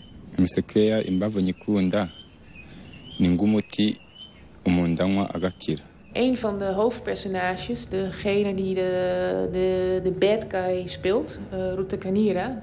Dus degene, dat is het personage dat mensen ophitst tegen, tegen elkaar. Ehm, uiteindelijk uh, verandert hij wel in, in, in een beter mens. Dus hij is een enorm uh, voorbeeld voor heel velen. Ehm, maar hij, uh, de acteur zelf werd een aantal jaar geleden, dat is niet zo heel lang geleden, drie jaar geleden, dat is goed heb, vier jaar geleden, in 2010. Um, nee, ook gearresteerd en beschuldigd van uh, deelname aan genocide. Hij is voor de rechtbank gebracht. Hij heeft een tijdje ook in de gevangenis gezeten. En die scriptschrijvers die zaten op dat moment best wel natuurlijk met hun handen in het haar. Omdat, het, is, het, is, ja, het is gewoon zo'n groot voorbeeldfiguur voor, voor veel mensen. En ineens verdween hij ook uit de soap. Dus dat, dat is natuurlijk sowieso zo een probleem. Dan moesten ze de hele soap herschrijven. En ja, ten tweede ook, dat, dat gaat natuurlijk als een lopend vuurtje. Of het kwam ook in de media dat die acteur was, uh, of in, in de kranten dat die acteur was gearresteerd. Dus het is een, enorm voorbeeldfiguur van heel veel mensen. Uiteindelijk is hij vrijgesproken. Uh, ja, uh, dus wat er van waar is, uh, wel of niet schuldig, dat, nou ja, dat, dat, dat doet er verder niet toe. Hij is gewoon onschuldig verklaard door de rechtbank. Dus hij is weer teruggekeerd. Maar dat was wel eventjes natuurlijk zo'n moment dat die werkelijkheid en fictie helemaal totaal door elkaar heen ging lopen. Na de genocide in 1994 werden er speciale volksrechtbanken opgericht, zogeheten kachacha. Ook werd het verboden om de woorden Hutu en Tutsi nog langer te gebruiken. Iedereen is nu een Rwandees. Zo moesten de mensen zich weer met elkaar verzoenen. Ja, en nu, nu mensen wonen gewoon weer naast elkaar, uh, gaan weer met elkaar om. En uh, dus in die zin, uh, ja, is, is dat is, ja, echt petje af, als je dat zo kan zeggen, voor, ja, voor al die mensen die, die met elkaar door moeten. Ehm, maar tegelijkertijd is, is ook wel weer, ja, toch wel voelbaar van dat dat niet zomaar mensen niet zomaar verzoend kunnen raken. Uh, dat, dat, mensen hebben, het, verzoening is ook, ook natuurlijk een soort uh, noodzaak. Je moet gewoon, ze hebben geen keuzes. Mensen moeten gewoon samen door. En hebben elkaar nodig, economisch gezien. Die werken misschien voor elkaar. Een van de personen die aan het woord is, die, ehm, ja, die heeft eigenlijk best wel, wel goed voor elkaar. Heeft een stuk land. En, ehm, en die, maar die heeft wel de mensen van het andere dorp. De, het dorp van de, van, van de daders, zeg maar. Of de, uh, heeft hij nodig om, om voor zich te, ja, om, om, om, zijn land te bewerken. En ehm, ja, dus dat was voor hem ook een reden om, om, om, om, vergiffenis te, schenken, onder andere. ja, omdat hij gewoon die mensen ook nodig heeft. Dus het is ook wel gewoon een soort economisch belang bij. Het is natuurlijk wel zo, als je een, een land wil, opbouwen, moet je dat toch echt samen doen. En, als je economisch grote stappen voorwaarts wil, maken, moet je dat ook echt samen doen. En dat is ook wat, wat iemand anders in de, in de film zegt, Eugene. Dat is een enorme multimiljonair die, die ook, ook echt heel duidelijk zegt van... Ehm, ja, hij, zegt ook van ja, verzoening is wat mij betreft niet, niet iets van het hart. Het komt niet uit het hart. Verzoening is meer, we gaan weer verder samen. We hebben elkaar nodig, we gaan samen weer wat opbouwen. Maar dit is iets anders dan verzoening wat echt uit het hart komt. En, uh, ja, en dat, dat, dat, dat, dat is wel iets wat, wat we wel van meer mensen hoorden. Dat dat, ja, in die zin zijn natuurlijk, uh, is ook maar net wat je onder verzoening vraagt. Hè. Is verzoening iets wat je ook, ja, werkelijke vergiffenis, dat je echt, echt vanuit je diepste van je hart iemand uh, vergiffenis schenkt? Of is verzoening van, nou ja, we hebben geen andere keus, we moeten gewoon verder samen. En sommige mensen zeiden, ja, die hadden ook een heel erg duidelijk beeld van verzoening. Die zeiden gewoon van, nou, nou Rwanda is echt voor 93% verzoend. Dat is ook gewoon een heel concreet percentage. nou, dat wel interessant, ja. Hoe, hoe meet je dat? ja, dus, maar verzoening is ook wel echt, echt een, soort modewoord, hè. In Rwanda, verzoening. Ja, we zijn verzoend. Maar ja, wat is, wat is verzoening? Sommige mensen in Rwanda zijn dan ook ronduit cynisch. Zoals de mensenrechtenactivisten die Anouk en Eefje ook spraken. We hadden het over de rijkdom van uh, Rwanda, dat het zo goed gaat de welvaart. En, en ja, ze zei ja, rijkdom, rijkdom. Ja, ja, nee, we zijn ongelooflijk rijk. We zijn rijk in angst. Iedereen is bang voor elkaar. En uh, ja, je, uh, mensen zijn, zijn ontzettend uh, wantrouwend naar elkaar toe. want, het, want het woord Tutsi Hutu mag officieel niet meer genoemd worden. Dus de, verschillen bestaan officieel niet meer. Maar ehm, hoe, hoe, dat, dat, kan niet, niet zomaar natuurlijk 1, 2, 3 worden uh, uitgewist, die verschillen. Die verschillen zijn er gewoon nog. En zij is daar best wel expliciet uh, over van ja, hoe, hoe, hoe kunnen wij nou echt, echt verzoenen als je niet kan zeggen wat je wil, als er geen vrijheid van meningsuiting is. Als toch iedereen nog steeds heel erg bang is voor elkaar. En, ja, zij is daar best wel expliciet in. Terug naar de soap. Kun je zeggen dat de Rwandese samenleving anno 2014 er misschien wel heel anders uit zou hebben gezien zonder radiosoap Moesekewea? Ja, het is natuurlijk heel, heel erg lastig uh, die impact van de radiosoap te, te meten überhaupt. Want, uh, en dat, dat zeggen de makers zelf ook hoor. Van, ja, dat, de, de echte, de werkelijke impact, dat, dat weten we eigenlijk niet. Er zijn natuurlijk ook wel gewoon zoveel andere initiatieven die bijdragen aan die totstandkoming van de verzoening. En, in Rwanda. Dus dat, dat, die radiosoap is echt niet het enige wat er uh, gebeurt. Maar uh, ja, wat, wij ook merkten als je met mensen praat, dan uh, iedereen kent die soap en halen daar, pikken daar echt wel boodschappen uit. En, en voor sommige mensen is dat ook gewoon, zeker weet je, in afgelegen dorpjes is radio en is gewoon het enige middel, enige communicatiemiddel. En ja, dus zo'n soap, dat, dat, dat, dat, dat werpt natuurlijk echt wel vrucht uh, af. You have just heard how the relationship between the Bomanzis and the Muhumuros is deteriorating. Will the problems between the two villages affect young Shema and Batamuriza? Tensions are rising. See you next time.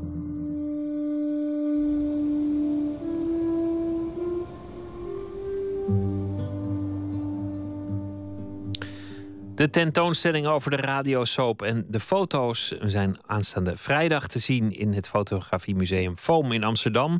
En dan is het ook eh, precies twintig jaar geleden dat er een einde kwam aan de genocide in Rwanda. Jack Garrett is een bebaarde singer-songwriter woonachtig te Londen. Een album heeft hij nog niet, wel een uh, paar liedjes die circuleren dan op het uh, wereldwijde web, waaronder deze Worry. My nights are broken up by the sounds of women I'll never meet. And when my eyes are closed, I can start to feel you staring at me. The right side of my bed has always left me feeling stuck in between. Everything I know and all the lies I tell myself so I can sleep. Pick apart the pieces you left and don't you worry about it.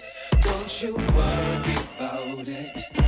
Try and give yourself some rest and let me worry about it. Let me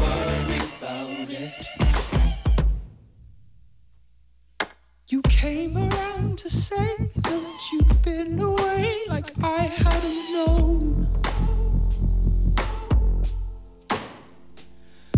As if I don't wake up every single day not seeing you go. As if this moon of ours only shines a half to make me feel whole.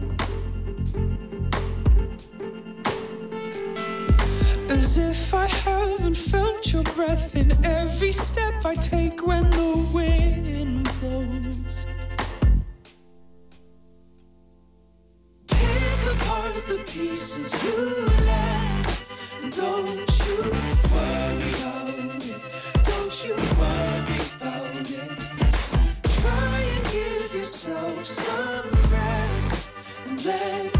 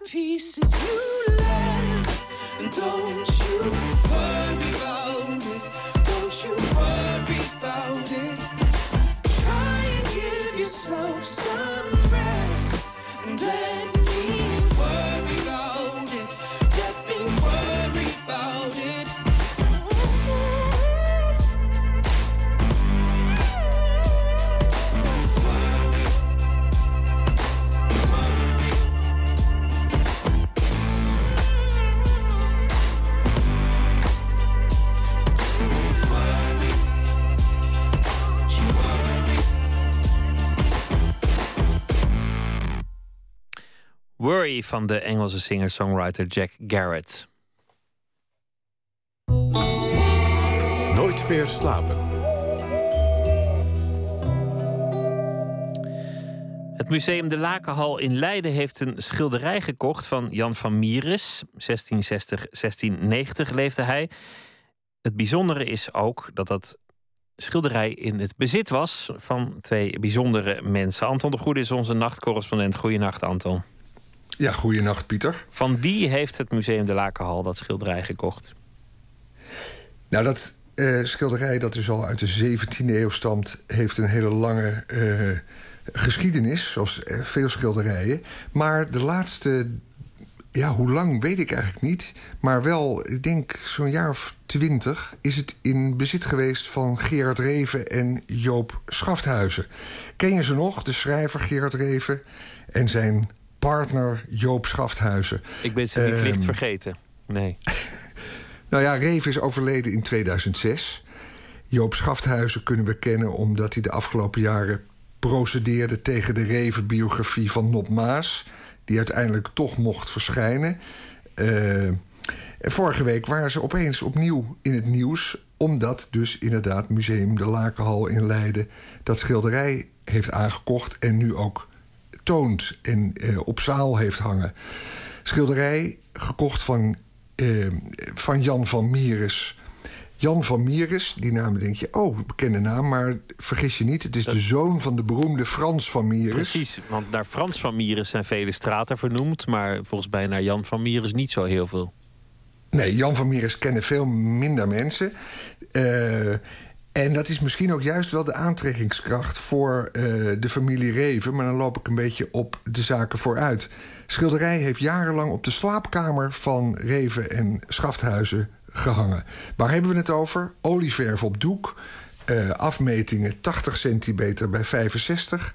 Heel realistisch geschilderd. Die Jan van Mieris was trouwens net als zijn vader... eh, een fijn schilder, zoals dat heet... waar Museum de Lakenhal in Leiden ook heel erg in thuis is. Daarom wilden ze het ook graag hebben. De Leidse Ehm, fijnschilders. Juist. Het is heel precies geschilderd. Eh, zelfs een klein litteken op het gezicht eh, kan je onderscheiden. En het is dus een zelfportret. 17e eeuw. Deze Jan van Mieris, die zoon, is niet ouder dan 29 jaar geworden. eh, trok ooit op eigen houtje naar Rome. En ja, misschien wel een soort eenling. In Italië zou die, ik meen aan TBC, overlijden. Ik heb afgelopen middag een afspraak gemaakt met Joop Schafthuizen... die in Nederland was en hem gesproken over dit schilderij. En hij vertelde daarbij dat door de forse bedragen... die het procederen tegen uitgeverij van Oorschot... en biograaf Nop Maas... die bedragen die hij had moeten betalen en moeten ophoesten... was hij gedwongen geweest om het schilderij van de hand te doen.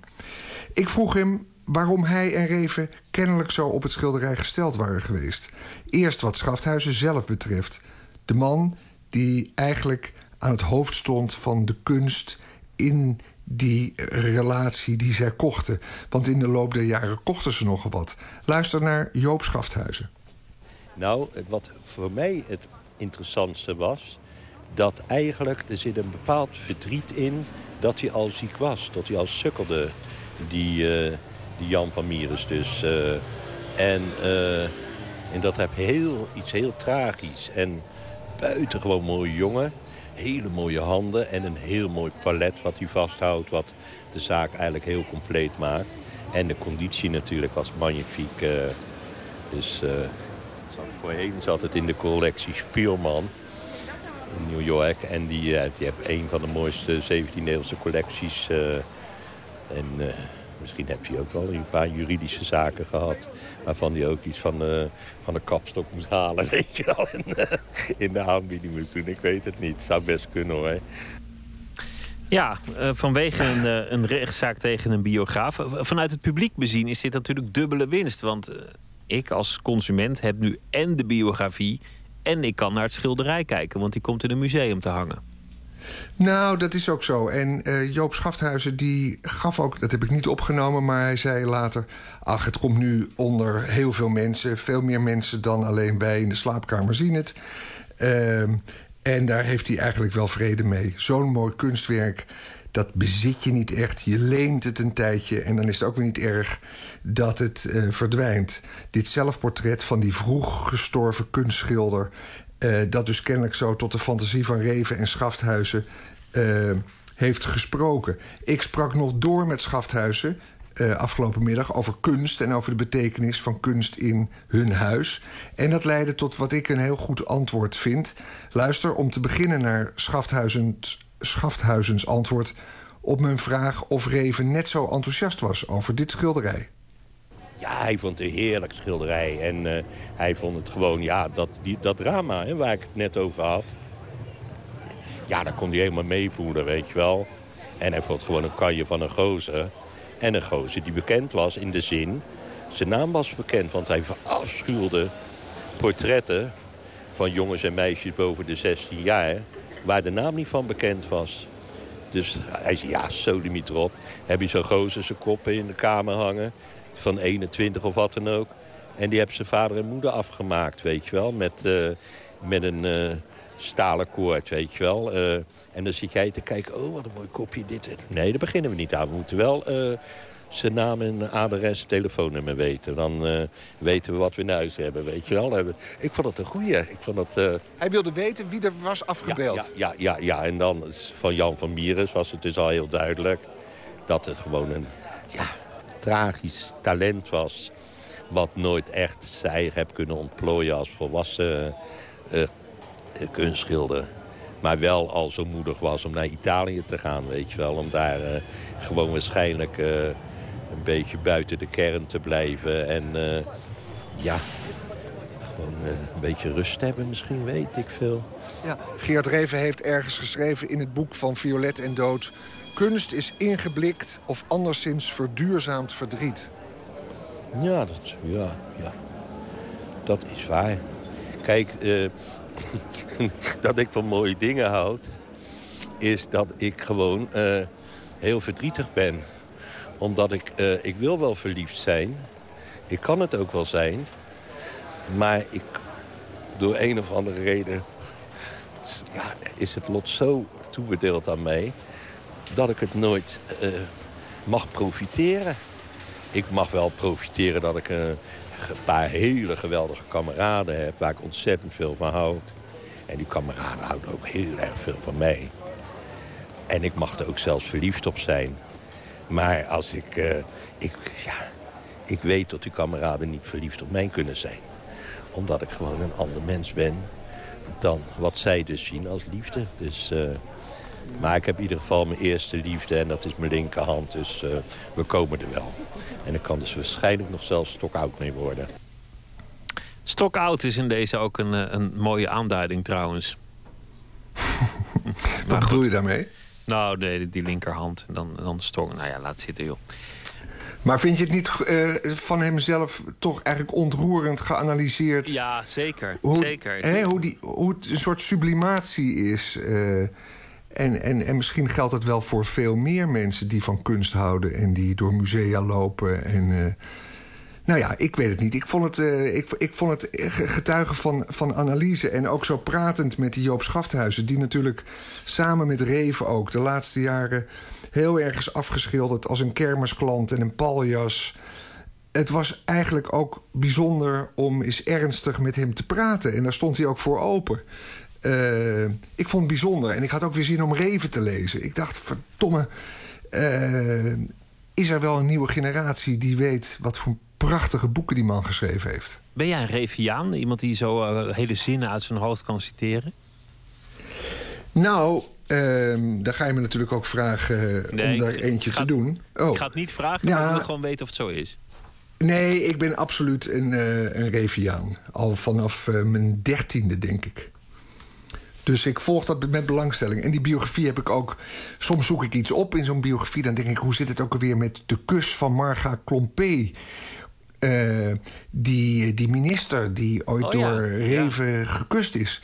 Nou, dan pak je de driedelige eh, biografie van Nop Maas uit de kast. En daar kan je dan fantastisch in grasduinen. En je komt alles te weten. Want die, die biografie die is eh, duizenden bladzijden dik.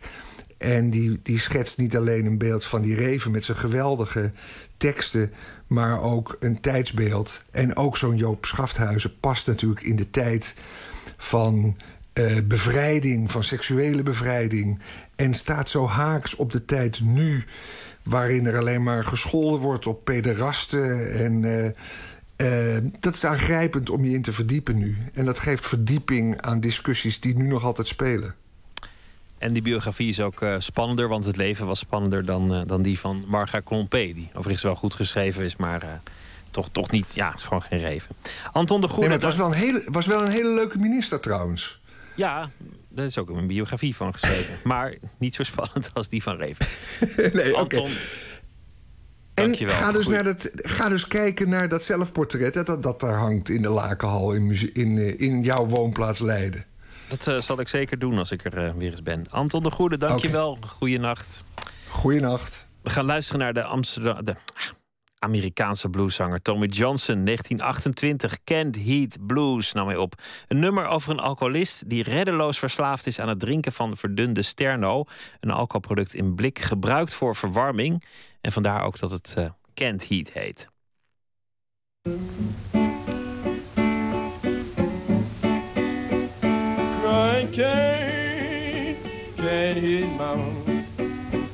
Crying so low learn.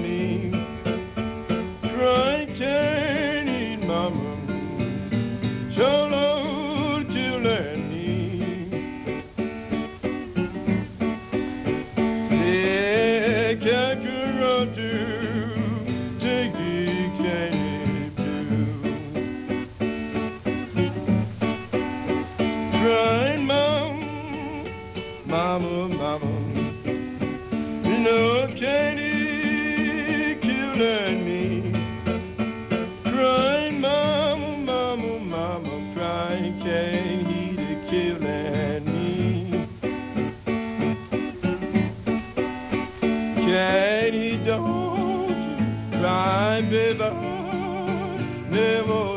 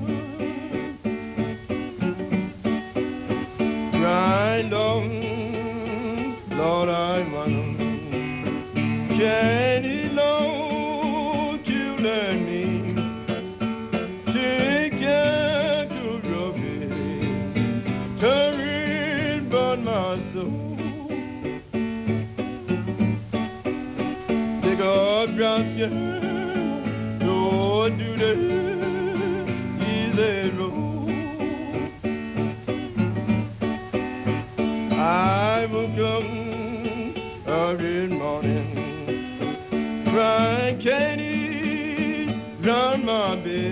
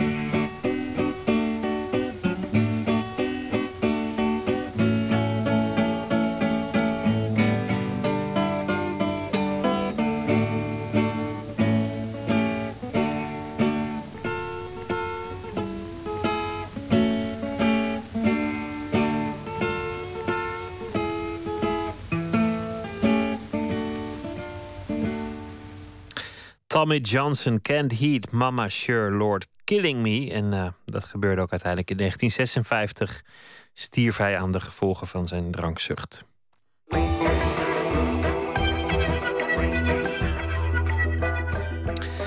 Het boek Man haalt rijbewijs gaat over Binnert de Beaufort... die op zijn 42e zijn rijbewijs haalt. Een mijlpaal in zijn leven, vandaar dat hij deze autobiografie schreef. Een biografie over zijn leven in de auto. Verhalen uit zijn leven tot zover aan de hand van auto's die hij in dat leven is tegengekomen. Verslaggever Botte Jellema zocht de Beaufort op in zijn woonplaats Hilversum... en dacht, wat een goed idee om dan dat interview af te nemen in een auto. Maar was dat wel zo'n goed idee? Als je de naam van mijn dochter wilt zien. Even kijken of welke kant hij nou ook weer zit. Nou, kijk, hij zit sowieso onder de deuken. Oh, hier zie je het. Pippa, daar zo is de naam. In Ja, oh, een autoliefhebber zou hier helemaal gek van worden. Ja, maar die zou helemaal gek worden als hij sowieso onze auto ziet. Kijk nou, die zit helemaal onder de kras en de deuken. Nou, eh, je boek heet eh, Man haalt rijbewijs. Dus eh, het leek op mij leuk om dan al rijdend het eh, interview te gaan doen. Nou, ik zal heel erg mijn best doen om mooi te rijden. Heel goed.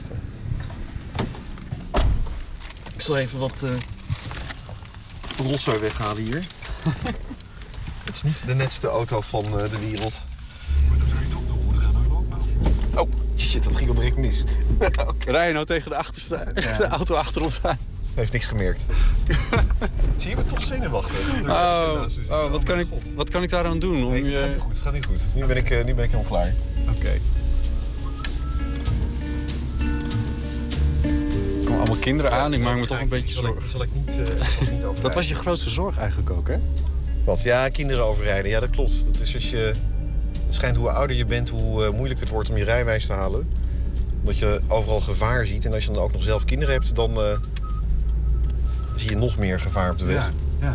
Je hebt twee jaar geleden je rijbewijs gehaald. Toen was je twee... Nee, vorig jaar. Vorig jaar? Ja. Toen was je 42. Ja. En je boek gaat eigenlijk over het hele... Nou, over het proces daar naartoe, maar in ieder geval je geschiedenis met auto's. Ja, het is eigenlijk mijn levensverhaal aan de hand van de auto's die ik in mijn leven heb meegemaakt. Eigenlijk begint het boek met deze auto. Ja, het, begint, eh, het zijn eigenlijk twee verhaallijnen in het boek. Het, eh, het boek begint met dat ik eh, vertrek met mijn gezin op weg naar Italië, naar Alassio. Dat ik dan wegrijd, dat ik voor het eerst inderdaad eigenlijk een grote reis ga maken met de auto... met mezelf achter het stuur. Ja. Ja, dat was ook wel een heel goed gevoel. Dat je voor het eerst inderdaad zo zelf achter het stuur zo'n grote reis kan gaan maken met je kinderen en je vrouw. Dat je inderdaad geen bijrijder bent, maar zelf eh, de auto mag besturen. Dat, Ja. dat gaf wel een lekker gevoel. Had je, had je dat gemist? Nee, want ik, ja, ik wist natuurlijk niet wat het was. Dus ik, eh, ik, ik heb jarenlang eigenlijk ook een beetje afgezet tegen dat autorijden. Eh, dat ook actief, in de zin van... eh, ja, ik heb het niet nodig, ik wil het niet. Nou, dat, dat, zo zo zou je het kunnen zeggen. Maar ook eigenlijk om voor mezelf te verantwoorden dat ik geen rijwijs hoefde te halen. dus dat, dat, daar kwam het eigenlijk neer. Dat uitstelgedrag rechtvaardigde ik door te zeggen... ja, ik heb het toch niet nodig en het is slecht voor het milieu... en auto's zijn niet interessant. Nee. En het, het wonderlijke is dat ik het echt ontzettend leuk vind, autorijden nu. Ah, kijk, nou, dat stelt mij dan ook weer enigszins gerust. maar dat magere begin wat we net hadden, gaat het nu... eh ja, zal ik nu weer heel relaxed rijden. Ehm, opmerkelijk is het des te meer dat je journalist was bij Quote, het zakenblad. Ja. Wat regelmatig over auto's schrijft. Ja, de auto was wel echt een heel belangrijk product eh, binnen, binnen het blad Quote. Ik heb zelf één keer een lange autorit mogen maken naast kelderen in zijn Maserati. En hoewel een bijna doodervaring mij bespaard is gebleven... heb ik ook enige uren last gehad van een iets wat verhoogde hartslag... witte knokkels en een versnelde ademhaling. Het was maart 2005. Ik ging voor Quote een reportage maken over de beste vrienden van Prins Bernhard. Je moet, moet je misschien even concentreren. Dit, dit vind ik zelf de rottigste plek van eh, Hilversum. Ja, nou ja, je, neemt, je neemt hem rechtsaf, dat scheelt. Maar dat is zo'n zo'n mini-rotonde met twee rijstroken. Ja, ik heb deze rotonde heb ik echt miljard keer gereden tijdens die 80 rijlessen die ik heb gehad. dus over het gooien in de rotondes hoef je me weinig meer... eh, Nee, precies. Daar weet ik echt alles van. Ja. Ehm, quote, Jort Kelder aan het hoofd, toen de tijd, eh, ehm, met zijn Maserati. Het moet Nou, voortdurend over auto's zijn eh. Die reed eerst in een Saab en toen had die Maserati kwam pas iets later.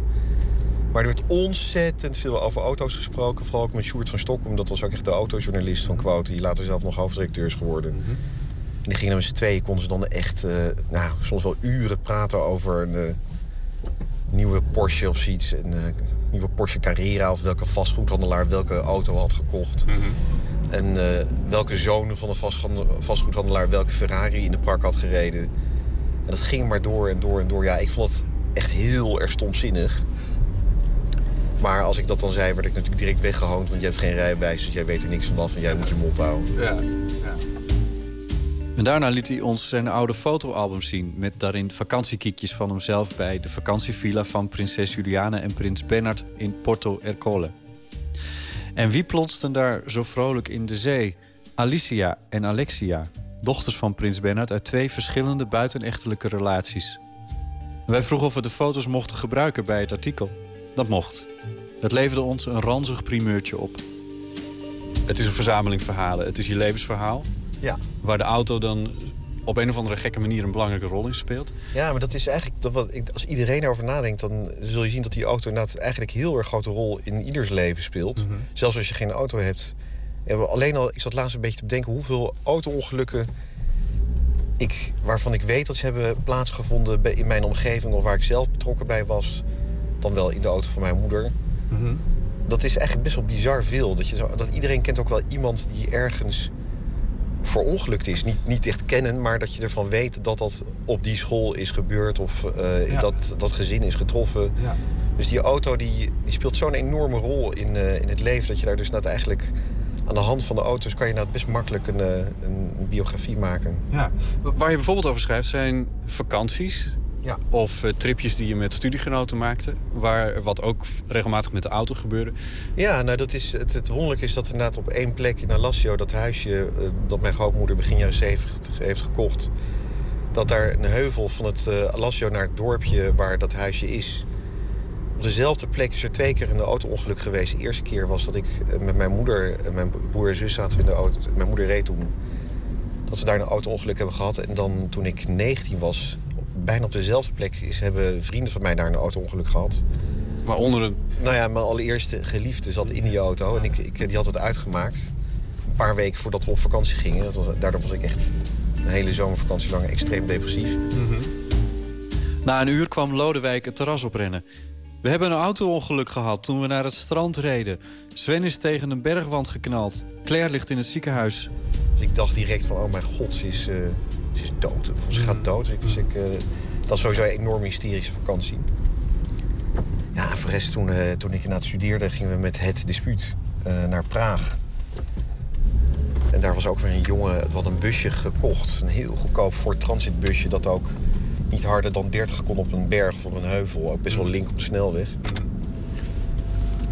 En eh, ehm, toen is er ook een jongen achterin die bus gaan liggen. En toen bleek dat die achterklep niet goed dicht was. En die is gewoon ook uit die auto gerold. Terwijl op de ringweg van Praag eh, reden. Ja. Dat is allemaal goed afgelopen. Hij had wel een hersenschudding alleen. Maar Ja, er gebeuren lijpe dingen met die auto's. Oh ja, en ik heb zelf natuurlijk ook een uh, auto-ongeluk meegemaakt... toen ik met mijn, uh, met mijn vrouw in, uh, in Israël was... voor de bruiloft van mijn broer. Mm -hmm. Dat was ook wel een heftig moment. Dat we daar door de Sinaï reden met, met de auto.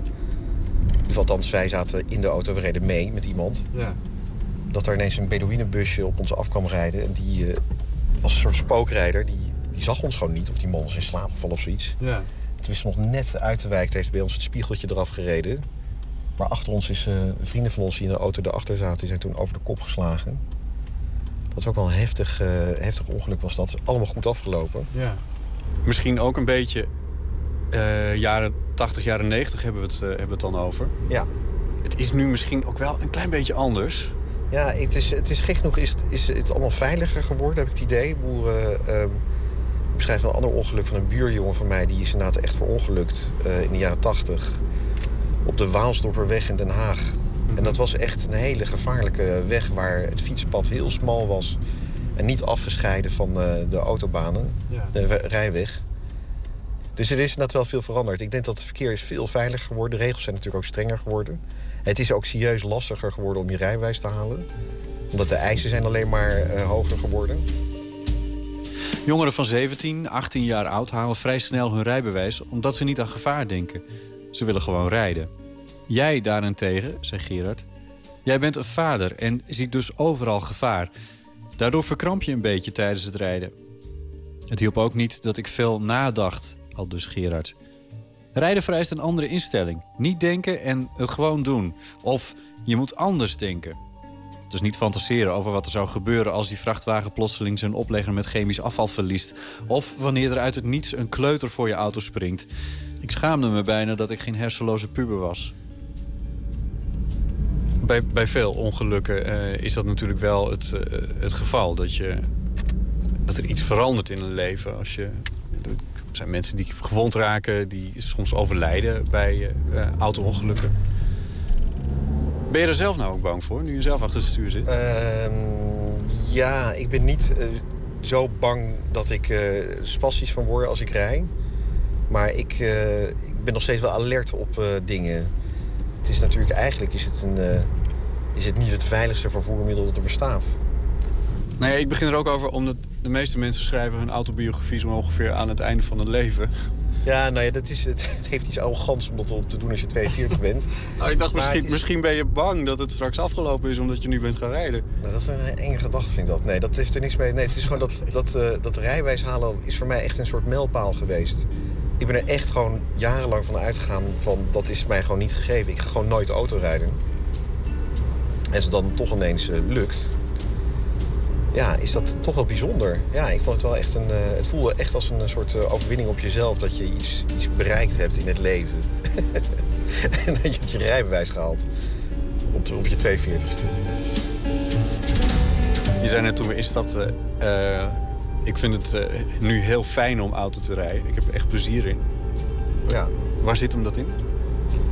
Ja, gewoon het gevoel. Um, als kind, als je in een, in een botsautootje zit, dat je dan kan rijden, dat je zelf uh, gas kan geven. Het, het, het, volgens mij appelleert het aan een heel kinderlijk gevoel dat je, ja, dat je, dat je iets in beweging kan brengen door, door, op een, uh, op, door een gaspedaal in te drukken. Dat dan, uh, ja, als je op de autobaan bent in Duitsland, dat je dan ineens 160 rijdt. En, dat, het gewoon, dat je, en dat je die auto onder controle hebt. Mm -hmm.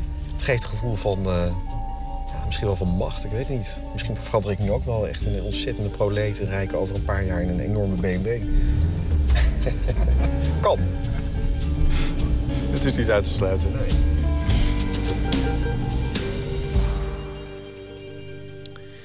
Binnert de Beaufort, journalist en schrijver over zijn autoavonturen. Man haalt rijbewijs is de titel van het boek. Een bijdrage van Botte Jellema, die ook uh, uit het boek voorlas. Dit was Nooit meer slapen voor uh, vannacht. Morgen dan zijn we er weer. Iets later dan normaal. Niet om uh, 12 uur, maar later. Want er schijnt iets met voetbal te gebeuren morgenavond. Ik wens u een hele goede nacht en morgen een leuke dag. En graag weer tot morgen